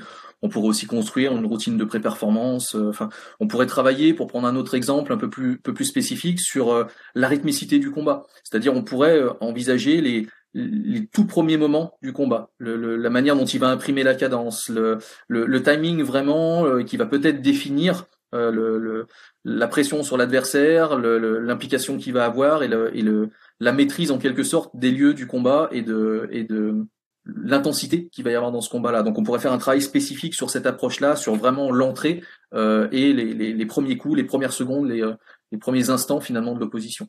Après, moi, ces, ces deux exemples-là, en fait, je les reprendrais pratiquement de manière similaire. Évidemment, il y a des contextes différents, évidemment, il y a des applications différentes, mais en réalité, on peut avoir une, une sphère euh, pour, pour avoir une, et un éclairage pour avoir euh, l'approche similaire. Par exemple, je peux travailler la technique sportive chez mon sportif, je peux travailler la diction et, la capacité à faire les transitions entre, entre les idées ou le, tempo du discours ou la posture du conférencier. On est sur de la technique. Ensuite, je peux travailler sur les émotions, je peux travailler sur la confiance en soi. On est sur le domaine un peu plus psychologique. On peut travailler sur la tactique du sportif et sur la manière dont il va imprimer une, une, manière de combattre à son adversaire, on peut envisager la, stratégie du, conférencier sur l'enchaînement des idées et l'histoire qu'il va pouvoir raconter. Donc en fait, on peut avoir la même déclinaison globale pour, pour approcher. Et ensuite, on va euh, bah, utiliser chacun de ces, de, de ces repères-là, de ces éléments-là, pour l'adapter et l'ajuster à la situation, à la personne et au contexte. Excellent. Je ne sais pas pour les auditeurs, mais je trouve ça vraiment passionnant. Je vais rebondir sur deux, trois points. Vous parlez d'entrée. Quand on parle d'entrée, c'est un, un angle de travail, c'est ça? Oui, une entrée, c'est ouais, c'est vraiment un éclairage, c'est-à-dire c'est euh, une, une idée, une direction de travail. C'était pour dire euh, une première direction, une première euh, une, première orientation du travail qu'on pourrait envisager. C'est effectivement cet, aspect technique ou cet aspect lié à la confiance. D'accord. Et donc ça, ça dépend, j'imagine, du des points faibles ou du contexte qu'on veut travailler en fait avec le. Ouais, ça va être, ça va vraiment dépendre. En priorité, pour moi, ça va dépendre du ce que je vais appeler le domaine d'application. C'est-à-dire quel est quel est l'objectif du travail que je vais mettre en place. Et ensuite, cet objectif-là, il va être dicté par des faiblesses, des besoins, des demandes, des observations, des diagnostics. Donc, euh, il va, il va, euh, il va être euh, se justifier et, et, avoir une, une des bases en fait de, qui vont permettre de dire c'est dans cette direction qu'on va pouvoir travailler. Mais, euh, mais effectivement, moi pour moi vraiment cette entrée d'un point de vue très pratique, c'est vraiment le domaine d'application. C'est euh, est-ce que je veux agir de manière directe sur la performance? Est-ce que je veux agir de manière indirecte sur la performance? Si je veux agir de manière directe, ça veut dire faut que je rentre sur la technique au sens large du terme, hein. le, le, le, geste pour le sportif, la, la, parole par exemple pour le, le pour le, le, conférencier. Si je rentre sur un élément indirect de performance, bah c'est est-ce que la personne est dans les meilleures dispositions pour être performante? Est-ce qu'elle est, euh, résistante euh, à l'anxiété? Est-ce qu'elle maîtrise ses émotions? Est-ce qu'elle a confiance? Donc là, on joue sur la personne et ça peut être aussi bien sur le sportif que sur le conférencier. Comment on combat les images négatives? Par exemple, si je me mets à la place du, du boxeur, je prépare le combat, j'essaie de visualiser. J'imagine que ça peut arriver des fois de se voir euh, dans une situation où je m'imagine en train de boxer, mais en fait, je m'imagine en train de me faire, euh, en train de me prendre des coups plutôt qu'en train d'en mettre. Comment on, combat ou comment on, on retourne cette situation-là alors, c'est super, euh, c'est super important, c'est super une bonne idée de, de venir sur ce terrain-là parce que effectivement, c'est quelque chose qui est hyper fréquent. Alors ça peut être volontaire, mais ça peut souvent être involontaire. On a des images négatives. On a un sportif qui nous dit mais je peux pas m'empêcher d'avoir de, de, ces images qui arrivent. Et ça, effectivement, il faut absolument le contrôler. Euh, dans, la préparation à une compétition ou à un événement, quel qu'il soit, il faut que le travail soit positif. Donc ça veut dire que ça va dépendre en fait de l'image et de l'importance de cette image négative et de la capacité à la contrôler. Parfois, si on a une image négative, il, peut suffire entre guillemets de switcher euh, et de repartir sur quelque chose de positif, comme je décrivais tout à l'heure. C'est-à-dire que oula, j'ai une image négative qui arrive, tout de suite, je vais basculer sur une image de référence que j'ai construite, qui elle me donne confiance et qui me permet de repartir sur une bonne direction. Voilà, ça c'est ça c'est vraiment une technique de switch. On pourrait utiliser des ancrages également à ce moment-là, c'est-à-dire de faire en sorte de, ramener de manière instantanée quelque chose de positif qui nous permet de, de repartir dans une bonne direction. Après, il y a des approches un petit peu plus subtiles qui vont consister à, à venir se dissocier de la situation pour couper le rapport au corps et couper le, les conséquences de ces éléments négatifs. Ça coupe l'affect, ça, permet de prendre de la distance. Il va y avoir de la manipulation. On va manipuler le, si on, parle d'image, on va manipuler l'image, on va la, rendre plus petite, on va prendre de la distance, on va la, flouter, la passer en noir et blanc. Rien que ça, ça peut diminuer les conséquences négatives perçues qui sont liées à, à cette image-là. Et puis si c'est quelque chose d'un peu plus persistant, euh, bah là ça va nécessiter des, des, des, approches un petit peu plus approfondies et on va pouvoir basculer dans ce que ce qu'on va appeler des imageries de recadrage ou des ou de transformation où là il va falloir passer par des étapes euh, qui vont consister à, à, venir en, quelque sorte effacer, réécrire le scénario, reconsidérer les choses, euh, reconstruire des, des, bases beaucoup plus solides. On peut évidemment utiliser la vidéo ici pour, euh, pour, pour alimenter, donner du feedback visuel, mais il va falloir trouver un moyen, dans tous les cas, de ne pas laisser cette image négative ou ces pensées négatives-là s'installer. C'est fou la profondeur. Je pensais pas qu'il y avait autant de d'axes de travail et de d'axes de travail intégrés dans d'autres axes de travail selon les, les, les problématiques qu'on rencontre.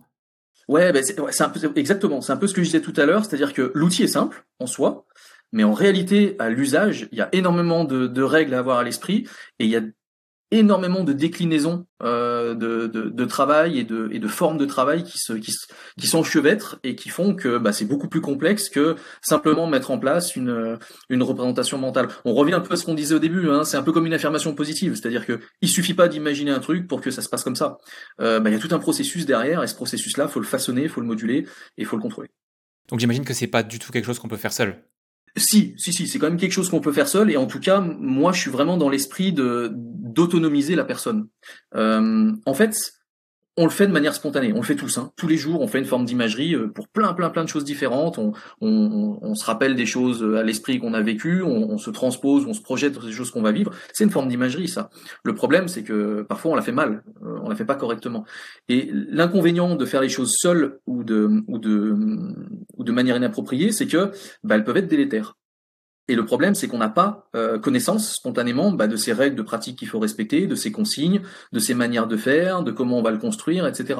C'est pour ça que c'est important soit d'y être sensibilisé et d'être formé, soit de se faire accompagner, parce que bah, on a le, on a, on a du coup une sécurité par rapport à la manière dont on va l'utiliser, et ça va nous éduquer progressivement à, à le faire de, de, de, la bonne manière. Par contre, quand on a cette sensibilité, cette formation ou cet accompagnement-là, on a quand même une, une appropriation progressive du travail, une autonomie qui nous poursuit, enfin qui nous permet euh, de, poursuivre par la suite euh, seul et sans forcément avoir besoin d'un guidage permanent ou d'une présence permanente.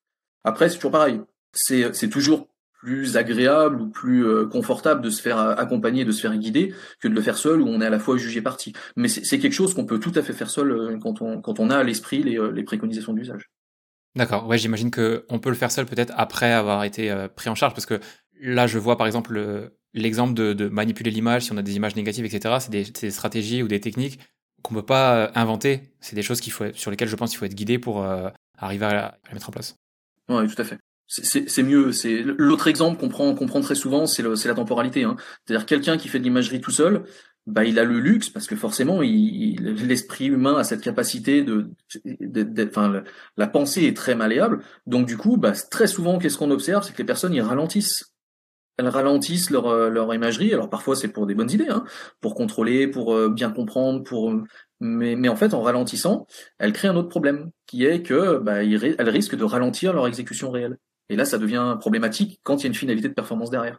Donc c'est et ça typiquement, si on n'est pas, si on n'a pas connaissance de ces effets-là, bah il y a aucune raison à l'usage comme ça au quotidien qui va nous, nous attirer, euh, attirer notre attention et nous dire ah mais attention peut-être que je devrais pas ralentir là. Sauf qu'en réalité, euh, et même chez les sportifs de bon niveau, ça on l'a vérifié, c'est euh, l'effet il est très rapide. L'effet délétère il est très rapide. Sur combien de séances ça peut se produire? Bah, nous, on avait fait ça chez des, euh, chez des judokas de, de ceinture noire, hein, donc il y avait quand même quelques années de pratique sur un, un enchaînement de projections qu'ils maîtrisaient euh, parfaitement. En l'espace de 3-4 séances d'imagerie où on leur avait demandé volontairement de ralentir ou d'accélérer, il y avait eu une modification de la vitesse d'exécution réelle sans qu'ils s'en rendent compte. Et généralement, elle se fait au détriment de la, de la, la précision technique. Donc euh, bah, le, ralentissement en soi est, rarement une bonne chose, mais euh, l'accélération non plus. Quand on confond vitesse et précipitation, c'est pas forcément une bonne chose non plus.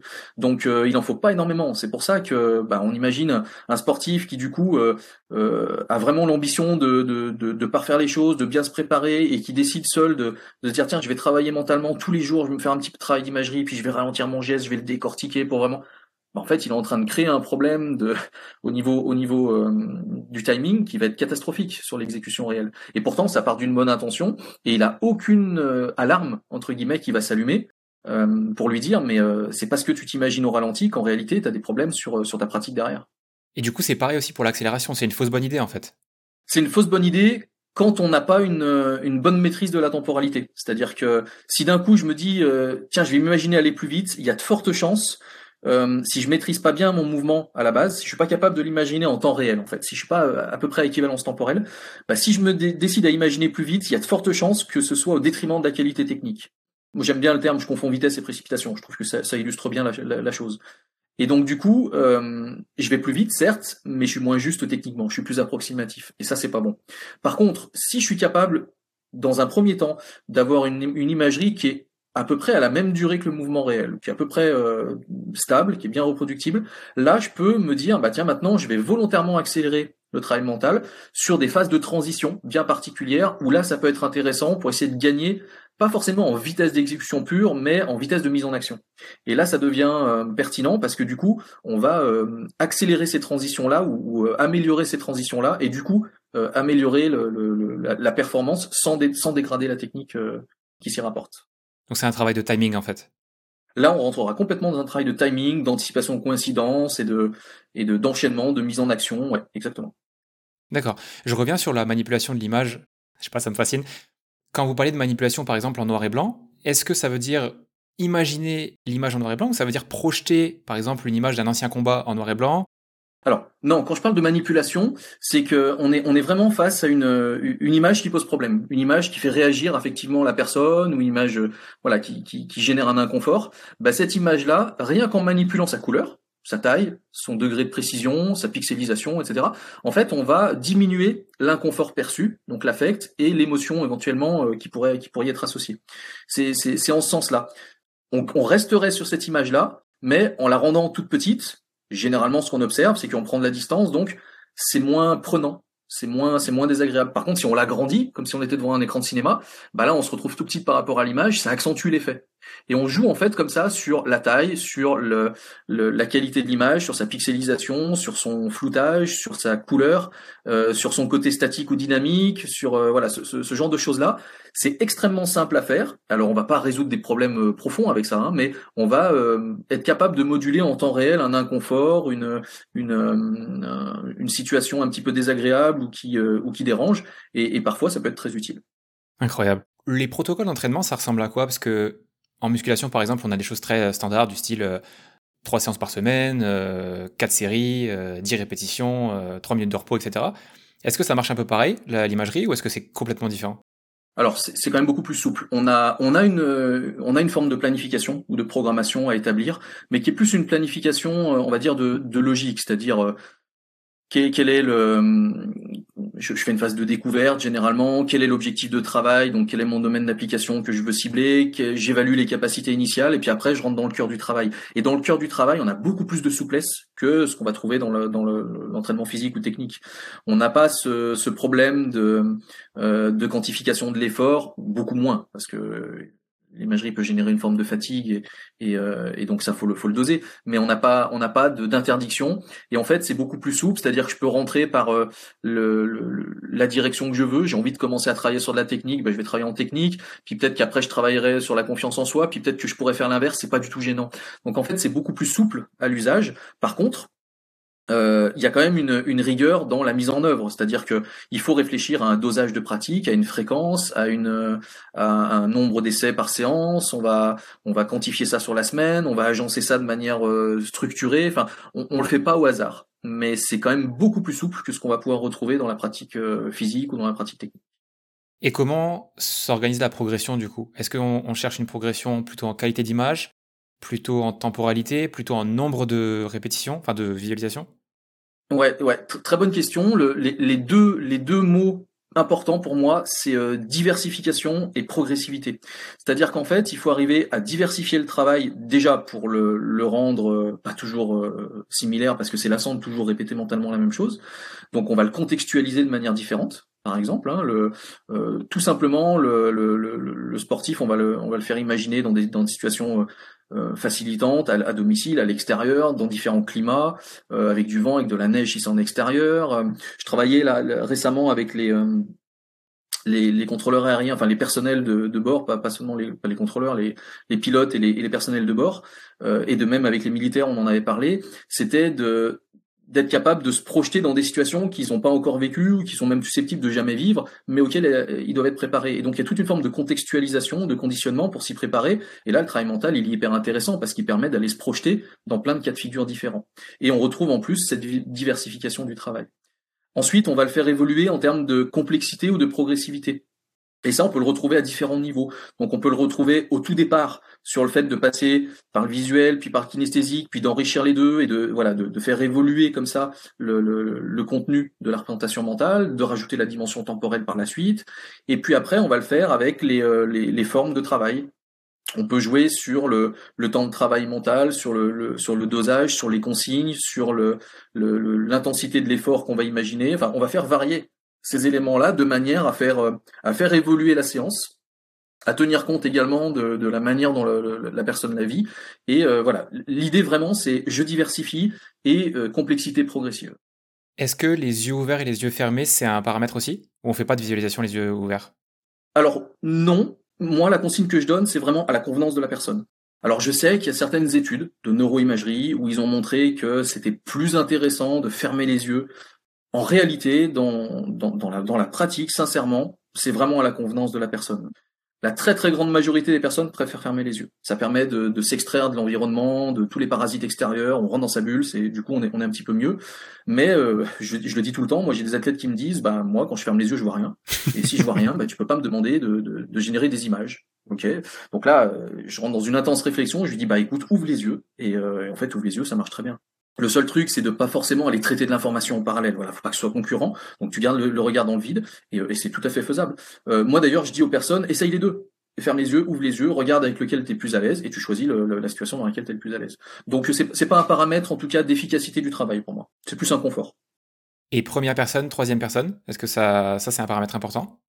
Non. Alors non, c'est pas un paramètre discriminant. C'est euh, c'est ce que je disais tout à l'heure sur l'associé dissocié. Hein. Première personne c'est l'associé, troisième personne c'est le dissocié. Euh, il y a une préférence individuelle généralement. Euh, il y en a qui sont plus à l'aise dans l'une ou dans l'autre, il y en a qui sont à l'aise sur les deux, il y en a, c'est plus rare, mais ça peut arriver, qui sont pas du tout à l'aise ni dans l'une ni dans l'autre. Donc il y a une préférence, il faut, il faut tenir compte de cette préférence-là. Après, c'est intéressant de développer les deux, sans forcément chercher un équilibre, mais de développer les deux, parce qu'il y a plein de protocoles où on va faire des allers-retours, où on va euh, jongler avec les deux. Donc euh, donc c'est important quand même d'avoir les d'avoir ces, ces, ces deux-là, mais il y en a pas une qui est meilleure que l'autre. C'est un peu ce que je disais tout à l'heure quand je parlais des modalités du travail. Il y en a qu'on pense que certaines modalités sont plus intéressantes que d'autres on, a des praticiens qui vont penser que c'est mieux d'être en imagerie première personne qu'en troisième personne parce que euh, ça s'y prête plus, parce que euh, en gym je perds l'usage de la vision, euh, donc du coup je, vais privilégier le kinesthésique. On, a toujours tendance à vouloir trouver laquelle est plus intéressante que l'autre. Non, elles sont complémentaires vraiment. Moi, je prends souvent, je prends même tout le temps cet exemple-là dans les formations parce que je trouve qu'il illustre parfaitement la chose. Euh, on a des préférences individuelles, on a des influences de l'activité, mais on a aussi des stratégies. Et un jour, je discute en formation avec deux gardiens de foot qui avaient donc le même niveau et le même poste de jeu, et il y en a un qui me dit, bah moi, quand je fais de l'imagerie, je reproduis ce que je fais en situation réelle. Donc du coup, comme je suis en visuel interne, donc en première personne tout le temps, j'ai les 21 autres joueurs sont sur le terrain devant moi, moi je suis pas inclus, donc quand j'imagine euh, la séquence, bah je l'imagine sous cette forme-là, c'est logique. Et puis l'autre, il me dit, je suis d'accord avec ça, mais justement, moi, le travail mental, il me permet de, de prendre du recul par rapport à d'habitude et de m'inclure au même titre que les autres. Donc, du coup, je me mets à la troisième personne volontairement. Et en fait, c'est pas c'est pas du tout plus illogique. Donc, euh, les, deux se défendent. Les, les pilotes vont, vont systématiquement switcher de l'une à l'autre en fonction d'où ils se trouvent, s'il y a un dépassement, une chicane, une droite. Donc en fait, les, les deux sont intéressantes. Il n'y en a pas une qui est meilleure que l'autre. Il y en a une où on est un peu plus à l'aise que l'autre généralement. Euh, on développe les deux pour euh, pouvoir utiliser les deux. Et derrière, l'idée, c'est de combiner au maximum. Vous avez parlé tout à l'heure de, je crois que c'était des pilotes d'avion qui se préparent à des situations qu'ils n'ont pas vécues. C'était une de mes questions justement. Admettons que par exemple demain on m'invite à faire une conférence, ce qui n'est pas le cas, mais on sait jamais. Euh, c'est quelque chose que j'ai jamais vécu. Est-ce que ça change les modalités d'entraînement par rapport à par exemple si on me dit euh, tu vas faire un podcast, quelque chose que j'ai déjà fait? Alors, dans, dans les faits, euh, c'est toujours mieux d'avoir déjà vécu quelque chose je parle, surtout en termes de motricité là pour le coup. C'est toujours mieux d'avoir déjà vécu les choses pour avoir des repères sur lesquels construire, parce que c'est un petit peu plus juste, même si on maîtrise pas les choses. Donc faire de l'imagerie sur un mouvement, par exemple, qu'on n'a absolument jamais fait, c'est tellement approximatif que c'est pas forcément intéressant. Maintenant, si je sors du mouvement et que je m'intéresse plus à une situation ou à un contexte général, l'idée de la conférence, l'idée de, du podcast, l'idée d'une situation d'urgence euh, dans, dans un avion, que ce soit pour le personnel de bord ou le pilote, bah, c'est quelque chose qui est pas une motricité particulière à avoir à l'esprit, mais par contre, ça veut dire, bah tiens, il faut que je sois capable de me projeter et de me préparer à vivre quelque chose que j'ai pas forcément encore vécu, mais que je vais vivre dans tous les cas, parce que je suis appelé à faire cette conférence-là, ou il faut que je me projette pour essayer de rester opérationnel dans une situation extrêmement anxiogène et sans le montrer par rapport aux personnes qui vont être dans l'avion. Donc dans les deux cas, ça peut être intéressant. Et en réalité, c'est à peu près la même chose, à la différence que comme on n'a pas vécu la situation, bah forcément, c'est plus approximatif et on construit sur l'image qu'on s'en fait, euh, le, la représentation qu'on peut en avoir parce que d'autres nous ont fait des, nous, ont rapporté des choses ou parce que conceptuellement on a on a on a factuellement on, sait ce qui va se passer mais du coup on va construire par avance et ça c'est quelque chose qui est tout à fait intéressant pour la motricité, ça se discute. Pour la contextualisation, il n'y a, y a, aucun souci par rapport à ça. Donc la personne qui veut se projeter pour aller faire sa conférence, bah forcément, il y aurait une part un petit peu d'inconnu qu'elle va devoir intégrer dans sa représentation. Il y aura certainement des petits décalages euh, auxquels elle devra faire face et, qu'elle devrait être capable d'appréhender en temps, réel par rapport à ce qu'elle a anticipé parce qu'elle l'a pas l'a pas forcément vécu, mais ce sera quelque chose qui lui permettra d'être mieux conditionné, mieux préparé et donc potentiellement plus efficace. Pour le personnel de bord et le, on peut avoir le même raisonnement pour les militaires. L'idée, c'est que se dire, euh, bah, si je suis confronté à une situation, je sais pas, j'en sais rien, moi, une, panne de réacteur ou un, moteur qui explose et que, et que ça commence à être tendu, euh, bah, il faut que d'une, je reste lucide, que je reste euh, maître de mes, de mes moyens pour euh, rester opérationnel dans, dans l'exercice de mes fonctions. Il faut pas que je montre de la panique parce que si moi je montre de la panique en tant que personnel de bord, bah, les passagers, c'est mouvement de panique, ça va être encore pire. Donc ça veut dire qu'en fait, il faut que je sois capable de me projeter, de me préparer pour être performant au cas où ça se passe. Et on n'a pas bien d'autre choix que de faire de la simulation pour ça. Donc on a des simulateurs réels, on a la réalité virtuelle, bien évidemment, qui va nous aider par rapport à ça, mais l'imagerie, c'est aussi une, capacité, une possibilité pour se, se projeter dans une situation qu'on n'a pas encore vécue, et, la forme de travail qu'on aura sera sensiblement la même. Il y a des études qui ont montré justement la combinaison des deux, donc l'imagerie et par exemple la réalité virtuelle pour une, préparer une même situation alors, je j'ai pas en tête d'études qui ont comparé les deux sur une, c'est intéressant ça, d'études de, qui seraient qui seraient intéressées à, à quelle est l'efficacité de l'imagerie pour se, se, se conditionner en préparation à une situation versus la réalité virtuelle. Euh, J'ai pas vu de passer de, de choses là-dessus. Finalement, la réalité virtuelle euh, est assez récente encore dans, dans, dans son usage. On, commence à avoir des choses qui sortent. J'ai commencé à avoir des études scientifiques qui, euh, qui, ont, qui ont combiné les deux ou qui ont montré que voilà une forme d'amorçage entre les deux euh, et que la réalité virtuelle pouvait euh, venir enrichir la pratique d'imagerie avec un, un, environnement immersif euh, encore plus important. Donc oui, il y a des choses qui se mettent en place. Je pense même que ça fait partie de, de, de l'avenir, hein, du futur, de, de, à la fois de la recherche et de la pratique sur, sur le travail mental. Mais, euh, mais d'études comparatives, j'en ai pas vu. Ça veut pas dire qu'il y en a pas. S'il y en a pas, il devrait y en avoir d'ici peu. Mais, euh, mais, mais c'est pas encore quelque chose que j'ai vu passer. On, on est plus dans l'esprit, je pense, de l'association.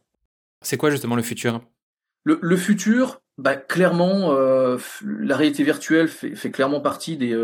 Peut-être c'est peut-être même l'élément le plus important du futur de la recherche en imagerie, parce que là, on a vraiment un outil qui continue de se développer, qui devient de plus en plus réaliste et qui permet une immersion alors je, je, mettrai réalité virtuelle et réalité augmentée parce que du coup ça permet même de, de, manipuler le contexte dans lequel on se trouve et forcément si on, on, immerge la personne dans un environnement qui est beaucoup plus prenant, beaucoup plus saisissant, ça va générer beaucoup plus d'émotions, de d'anxiété éventuelle, donc on va pouvoir lui faire faire un travail mental dans ces conditions là euh, qui vont qui va être euh, bah, enrichi et, et, potentiellement euh, hyper intéressant. Donc ça très clairement pour moi c'est euh, c'est une association qui qui va voir le jour, enfin qui commence même à voir le jour en réalité. Il y en a une autre qui fait pas du tout appel à la technologie pour le coup, qui euh, mais qui est très actuelle, c'est l'association entre l'observation et l'imagerie. On, a beaucoup euh, comparé les deux pendant pendant 10, 15, 20 ans. On a voulu euh, comparer, on a même cherché à dire il y en a une qui est meilleure que l'autre. Dans celle-ci, on a on a un feedback alors que là on n'en a pas. Oui, mais dans celle-là on peut se projeter alors que l'autre on est dépendant des informations. Donc on a voulu, on a on a beaucoup joué à quelle, est la meilleure des deux. Et en réalité, on a arrêté un petit peu ce combat de coq et on, on s'est rendu compte que la combinaison des deux, explicitement, bah, elle était intéressante. Et que demander à une personne d'observer et en même temps d'imaginer ce qu'elle est en train d'observer, bah, c'était hyper efficace. Ça modulait beaucoup plus l'activité euh, corticospinale, l'excitabilité corticospinale, ça générait plus d'activation dans les régions cérébrales. Bref, c'était beaucoup plus efficace, quoi. Et, euh, et ça, c'est hyper intéressant et ça pose plein de questions conceptuelles. Le fait d'observer quelque chose généralement il y a un amorçage. C'est-à-dire que souvent quand on observe, on construit une représentation mentale derrière. Là, l'idée c'est tu regardes et en même temps t'imagines. Ça marche bien ça quand les deux sont totalement congruents. Donc quand j'imagine exactement ce que je suis en train d'observer, c'est parfait. Donc je, double l'effort cognitif et ça dans un processus d'apprentissage c'est hyper intéressant. Après il y a plein de cas de figure où ce que j'imagine c'est pas exactement ce que j'observe, mais ça reste efficace. Si on prend l'exemple, parce qu'on a parlé de, combattants à plusieurs reprises, si je prends l'exemple d'un combattant qui prépare son prochain combat, il va peut-être regarder la vidéo de son futur adversaire et des derniers combats de son futur adversaire. Et en fait, en regardant la vidéo de son adversaire, il y a des chances qu'il se projette mentalement sur ce que lui aurait fait s'il avait été en place, en face de son adversaire. Donc là, il est en train d'imaginer quelque chose qui n'est que partiellement congruent avec ce qu'il observe. Et ça, ça reste intéressant parce qu'en fait, le cadre dans lequel il imagine son mouvement reste congruent avec le, cadre de, la situation qu'il est en train d'observer. Donc ça, ça matche bien. Et puis par contre, il y a des situations où ça va euh, se, se, devenir conflictuel. Et euh, ça, c'est pas évident à trouver dans, dans la pratique sportive ou dans, le, dans, même dans la motricité, euh, même professionnelle, je dirais, ou, ou contextuelle ça a été montré scientifiquement. Il y a des études qui montrent que le simple fait d'imaginer un mouvement dans un plan vertical, par exemple, et euh, le fait de faire un mouvement dans un plan euh, latéral, ça fout le bordel. Euh, enfin, d'imaginer par exemple euh, et, d'observer, ben, ça fout le bordel. Parce que le, le plan de projection fait que c'est conflictuel, ça se mélange et il y a une détérioration des deux situations.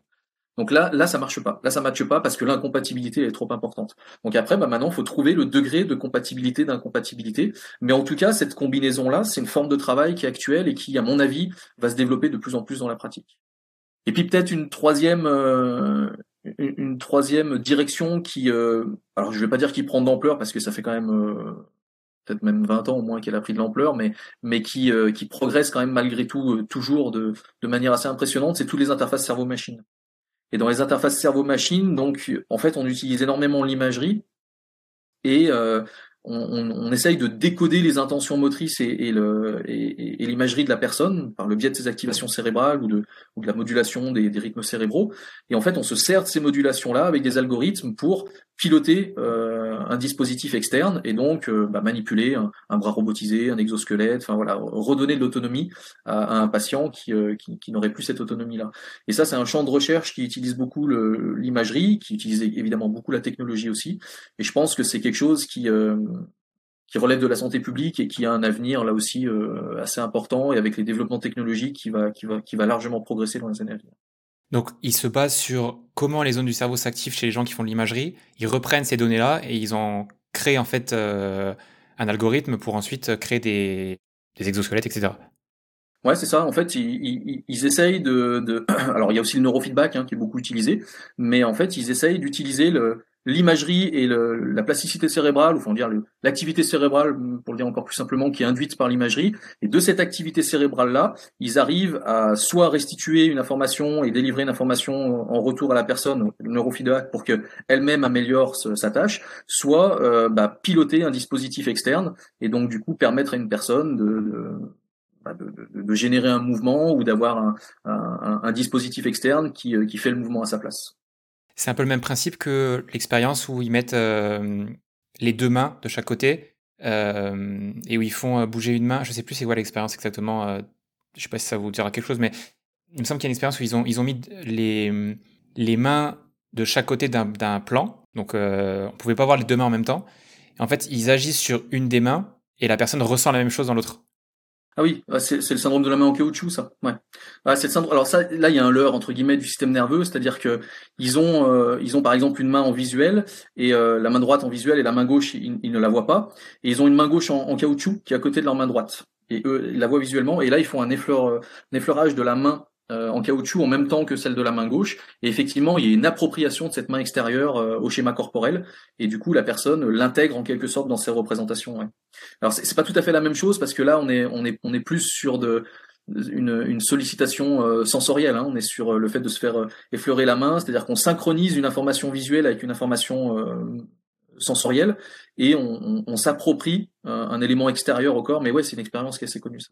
Non, mais moi je pense. Alors j'avais vu un truc moi qui était euh, qui était assez hallucinant, bon qui sert pas à grand chose en soi, mais qui euh, ils avaient fait euh, aux États-Unis une étude où ils avaient donc d'un côté dans un labo complètement à l'extrême d'un côté des États-Unis un gars qui était équipé en EEG et qui jouait à une sorte de, de, de jeu d'avion, enfin un avion qui devait lâcher une bombe, je crois, sur sur une ville et en fait il devait par son imagerie, euh, à moduler l'action du jeu vidéo. Donc en fait, il décodait l'activité cérébrale pendant qu'il imaginait le mouvement et ça avait une action sur le jeu vidéo. Et dans le jeu vidéo, ils avaient relié par euh, par, euh, par internet à un autre labo qui était de l'autre côté des États-Unis, où là ils avaient équipé le gars avec une TMS. Et donc la TMS attendait pour que, en fonction du jeu de, de l'autre côté, lorsque l'avion était détruit et donc pouvait pas euh, exploser le village avec la bombe, grâce au travail mental de, bonne qualité, ça envoyait une information sur la stimulation du, deuxième Gugus qui était de l'autre côté des États-Unis, et ça venait activer le, cortex moteur primaire et ça générait un mouvement, euh, donc une, un potentiel moteur évoqué, un mouvement euh, sur la main de, la personne, une sorte de mouvement involontaire. Et ils avaient montré que la pensée d'un individu pouvait donc du coup induire un mouvement involontaire chez une autre personne qui était à un autre endroit. Enfin voilà, ça sert à rien en soi, mais ça montre euh, comment ils ont décodé l'activité cérébrale d'un côté et généré un mouvement involontaire euh, sur la base de cette information-là de l'autre côté des États-Unis. Voilà, c'est bon, c'est, plus intéressant quand c'est pour rendre de l'autonomie à un patient, mais c'est un peu dans cet esprit-là. D'accord. Tout à l'heure, vous avez parlé de plan vertical, plan horizontal, que les deux marchaient pas. Vous pouvez préciser, enfin donner un exemple de d'un mouvement dans un plan horizontal, d'un mouvement dans un plan vertical Ou d'une représentation Ouais, alors l'exemple qu'ils avaient pris dans cette étude-là, c'était des mouvements complètement, enfin, de, la vie quotidienne. Ils avaient demandé à une personne, je crois, alors je sais plus lequel était observé, lequel était imaginé, mais il y avait un mouvement où, où on essuyait une vitre avec un, un chiffon dans un, dans un plan plutôt latéral donc des mouvements de droite à gauche, de droite à gauche, et il y avait un mouvement où on s'imaginait se brosser les dents. Et donc là, on était plutôt sur le, plan de haut en bas. Et en fait, le, la, conjonction de ce mouvement dans le, dans le, dans le sens vertical d'un côté et dans le sens euh, latéral de l'autre euh, faisait que le, il y avait une sorte de conflit entre les deux les deux activités, entre les régions qui euh, bah, qui, euh, qui observent le mouvement, qui traitent l'information de, alors je sais plus, mais on va dire dans, dans, le plan latéral, et les régions qui sont impliquées dans la représentation mentale dans le plan vertical, bah, ça posait un problème de conflit, et du coup, le, la personne était, était en difficulté et, avait une, une, mauvaise qualité d'observation, une mauvaise qualité d'imagerie. On a parlé beaucoup de ce que l'imagerie peut faire, mais on n'a pas parlé de, des limites. Qu'est-ce qu'on peut pas faire avec l'imagerie?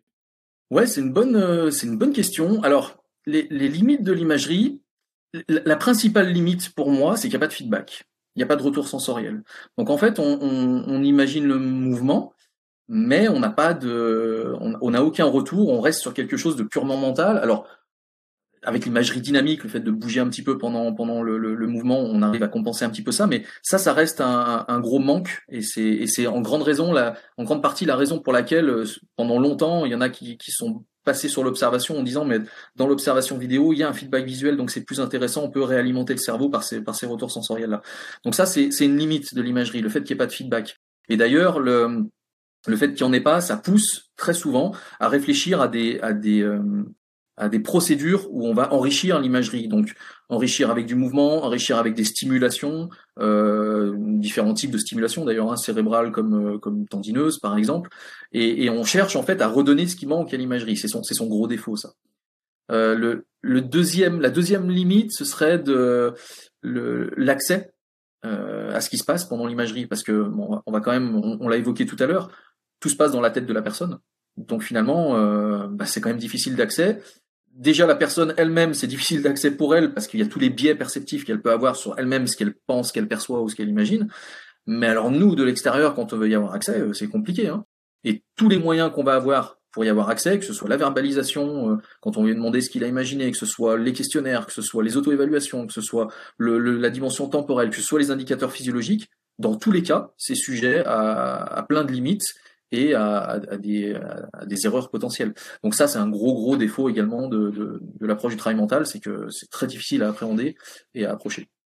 Et puis peut-être, euh, on pourrait mettre dedans aussi la, difficulté à anticiper les conséquences sensorielles, euh, sachant que on, on, va construire une partie de la commande du mouvement, mais du coup, il faut aussi qu'on anticipe les conséquences sensorielles du mouvement. Et normalement, ces conséquences sensorielles, elles sont censées être comparées avec les, euh, les, les, retours sensoriels réels. Sauf que là, on va pas pouvoir le faire.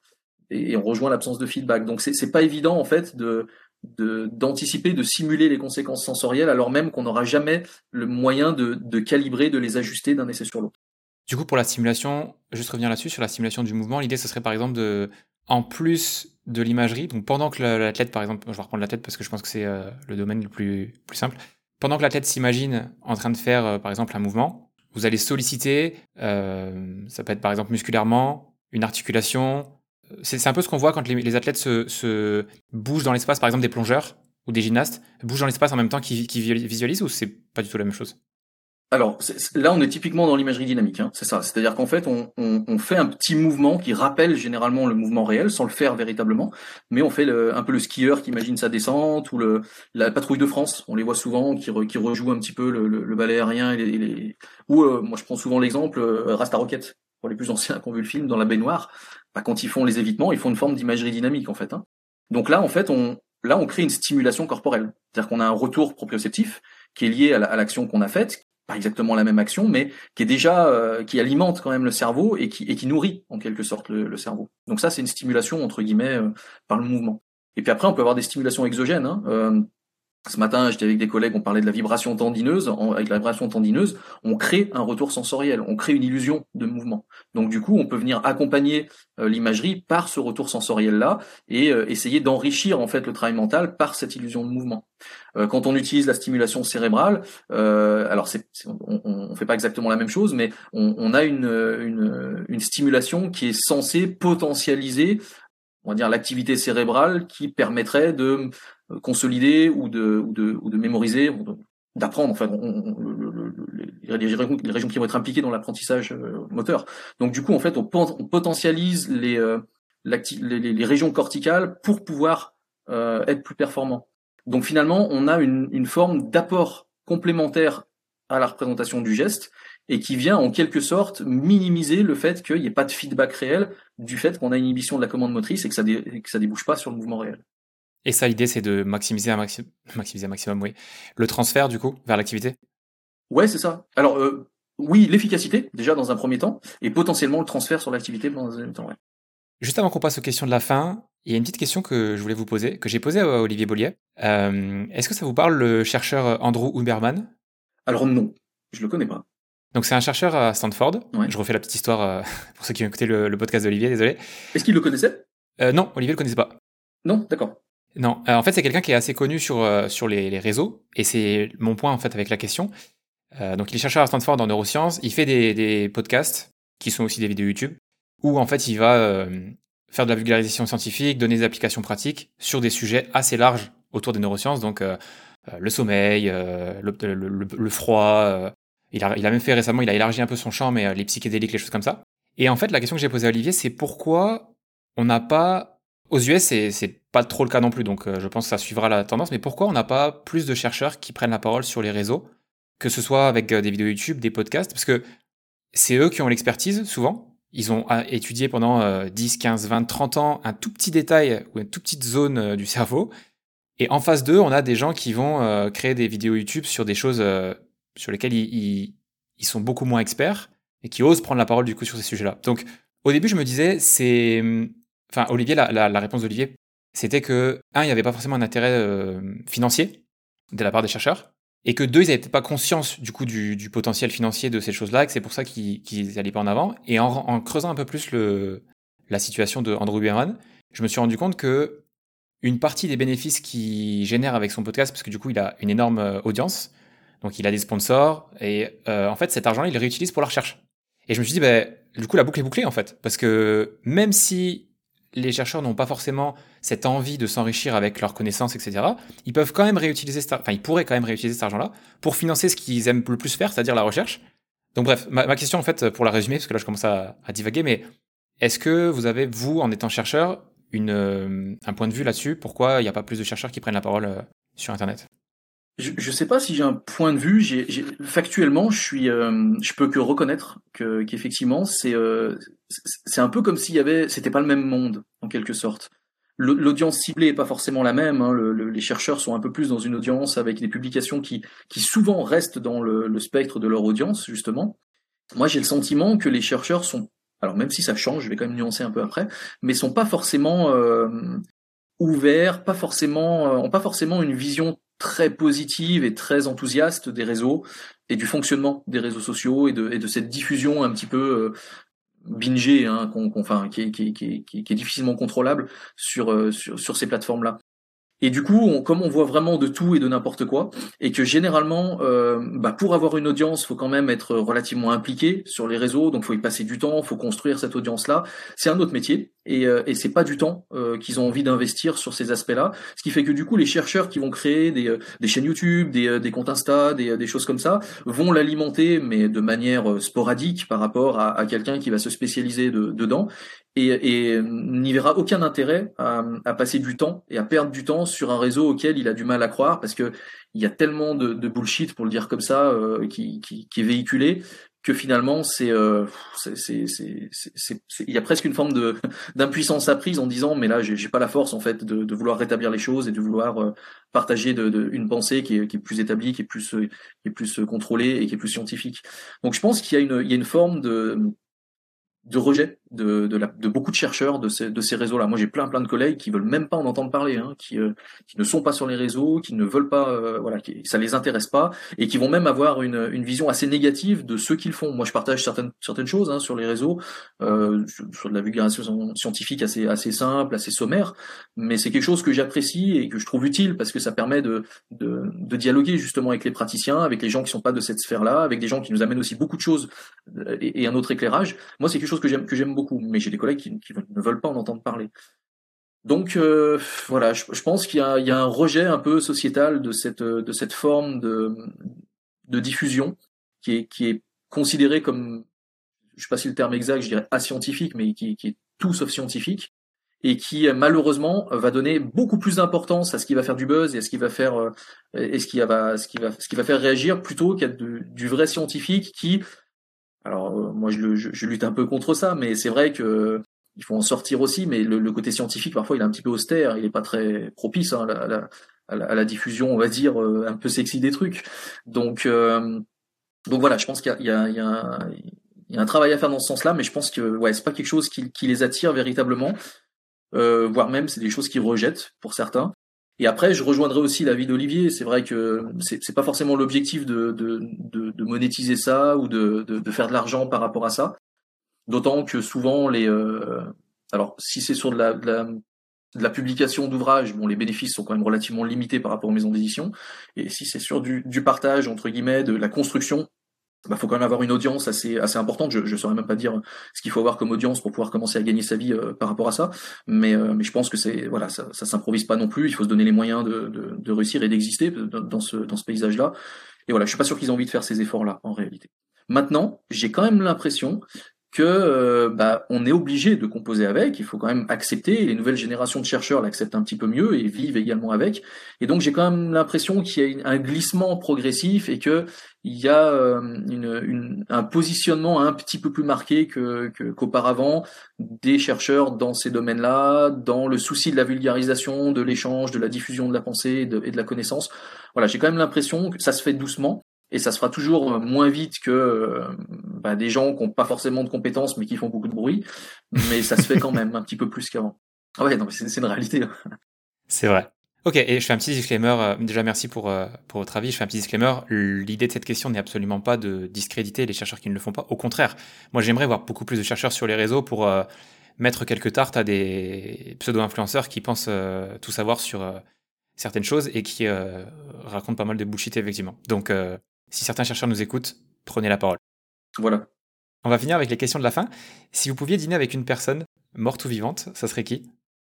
Pour l'expérience, ça pourrait être sympa d'aller chercher comme un, moine bouddhiste ou un moine Shaolin, je sais pas, qui, qui a vraiment vécu un repli sur lui démesuré, avec une pratique euh, méditatif, qui est vraiment une philosophie de vie, etc. Je pense qu'il y aurait pas mal de choses à apprendre, mais je vais quand même sortir parce que ça reste un peu dans le champ de, pour le coup, de, de, des approches sur lesquelles je travaille.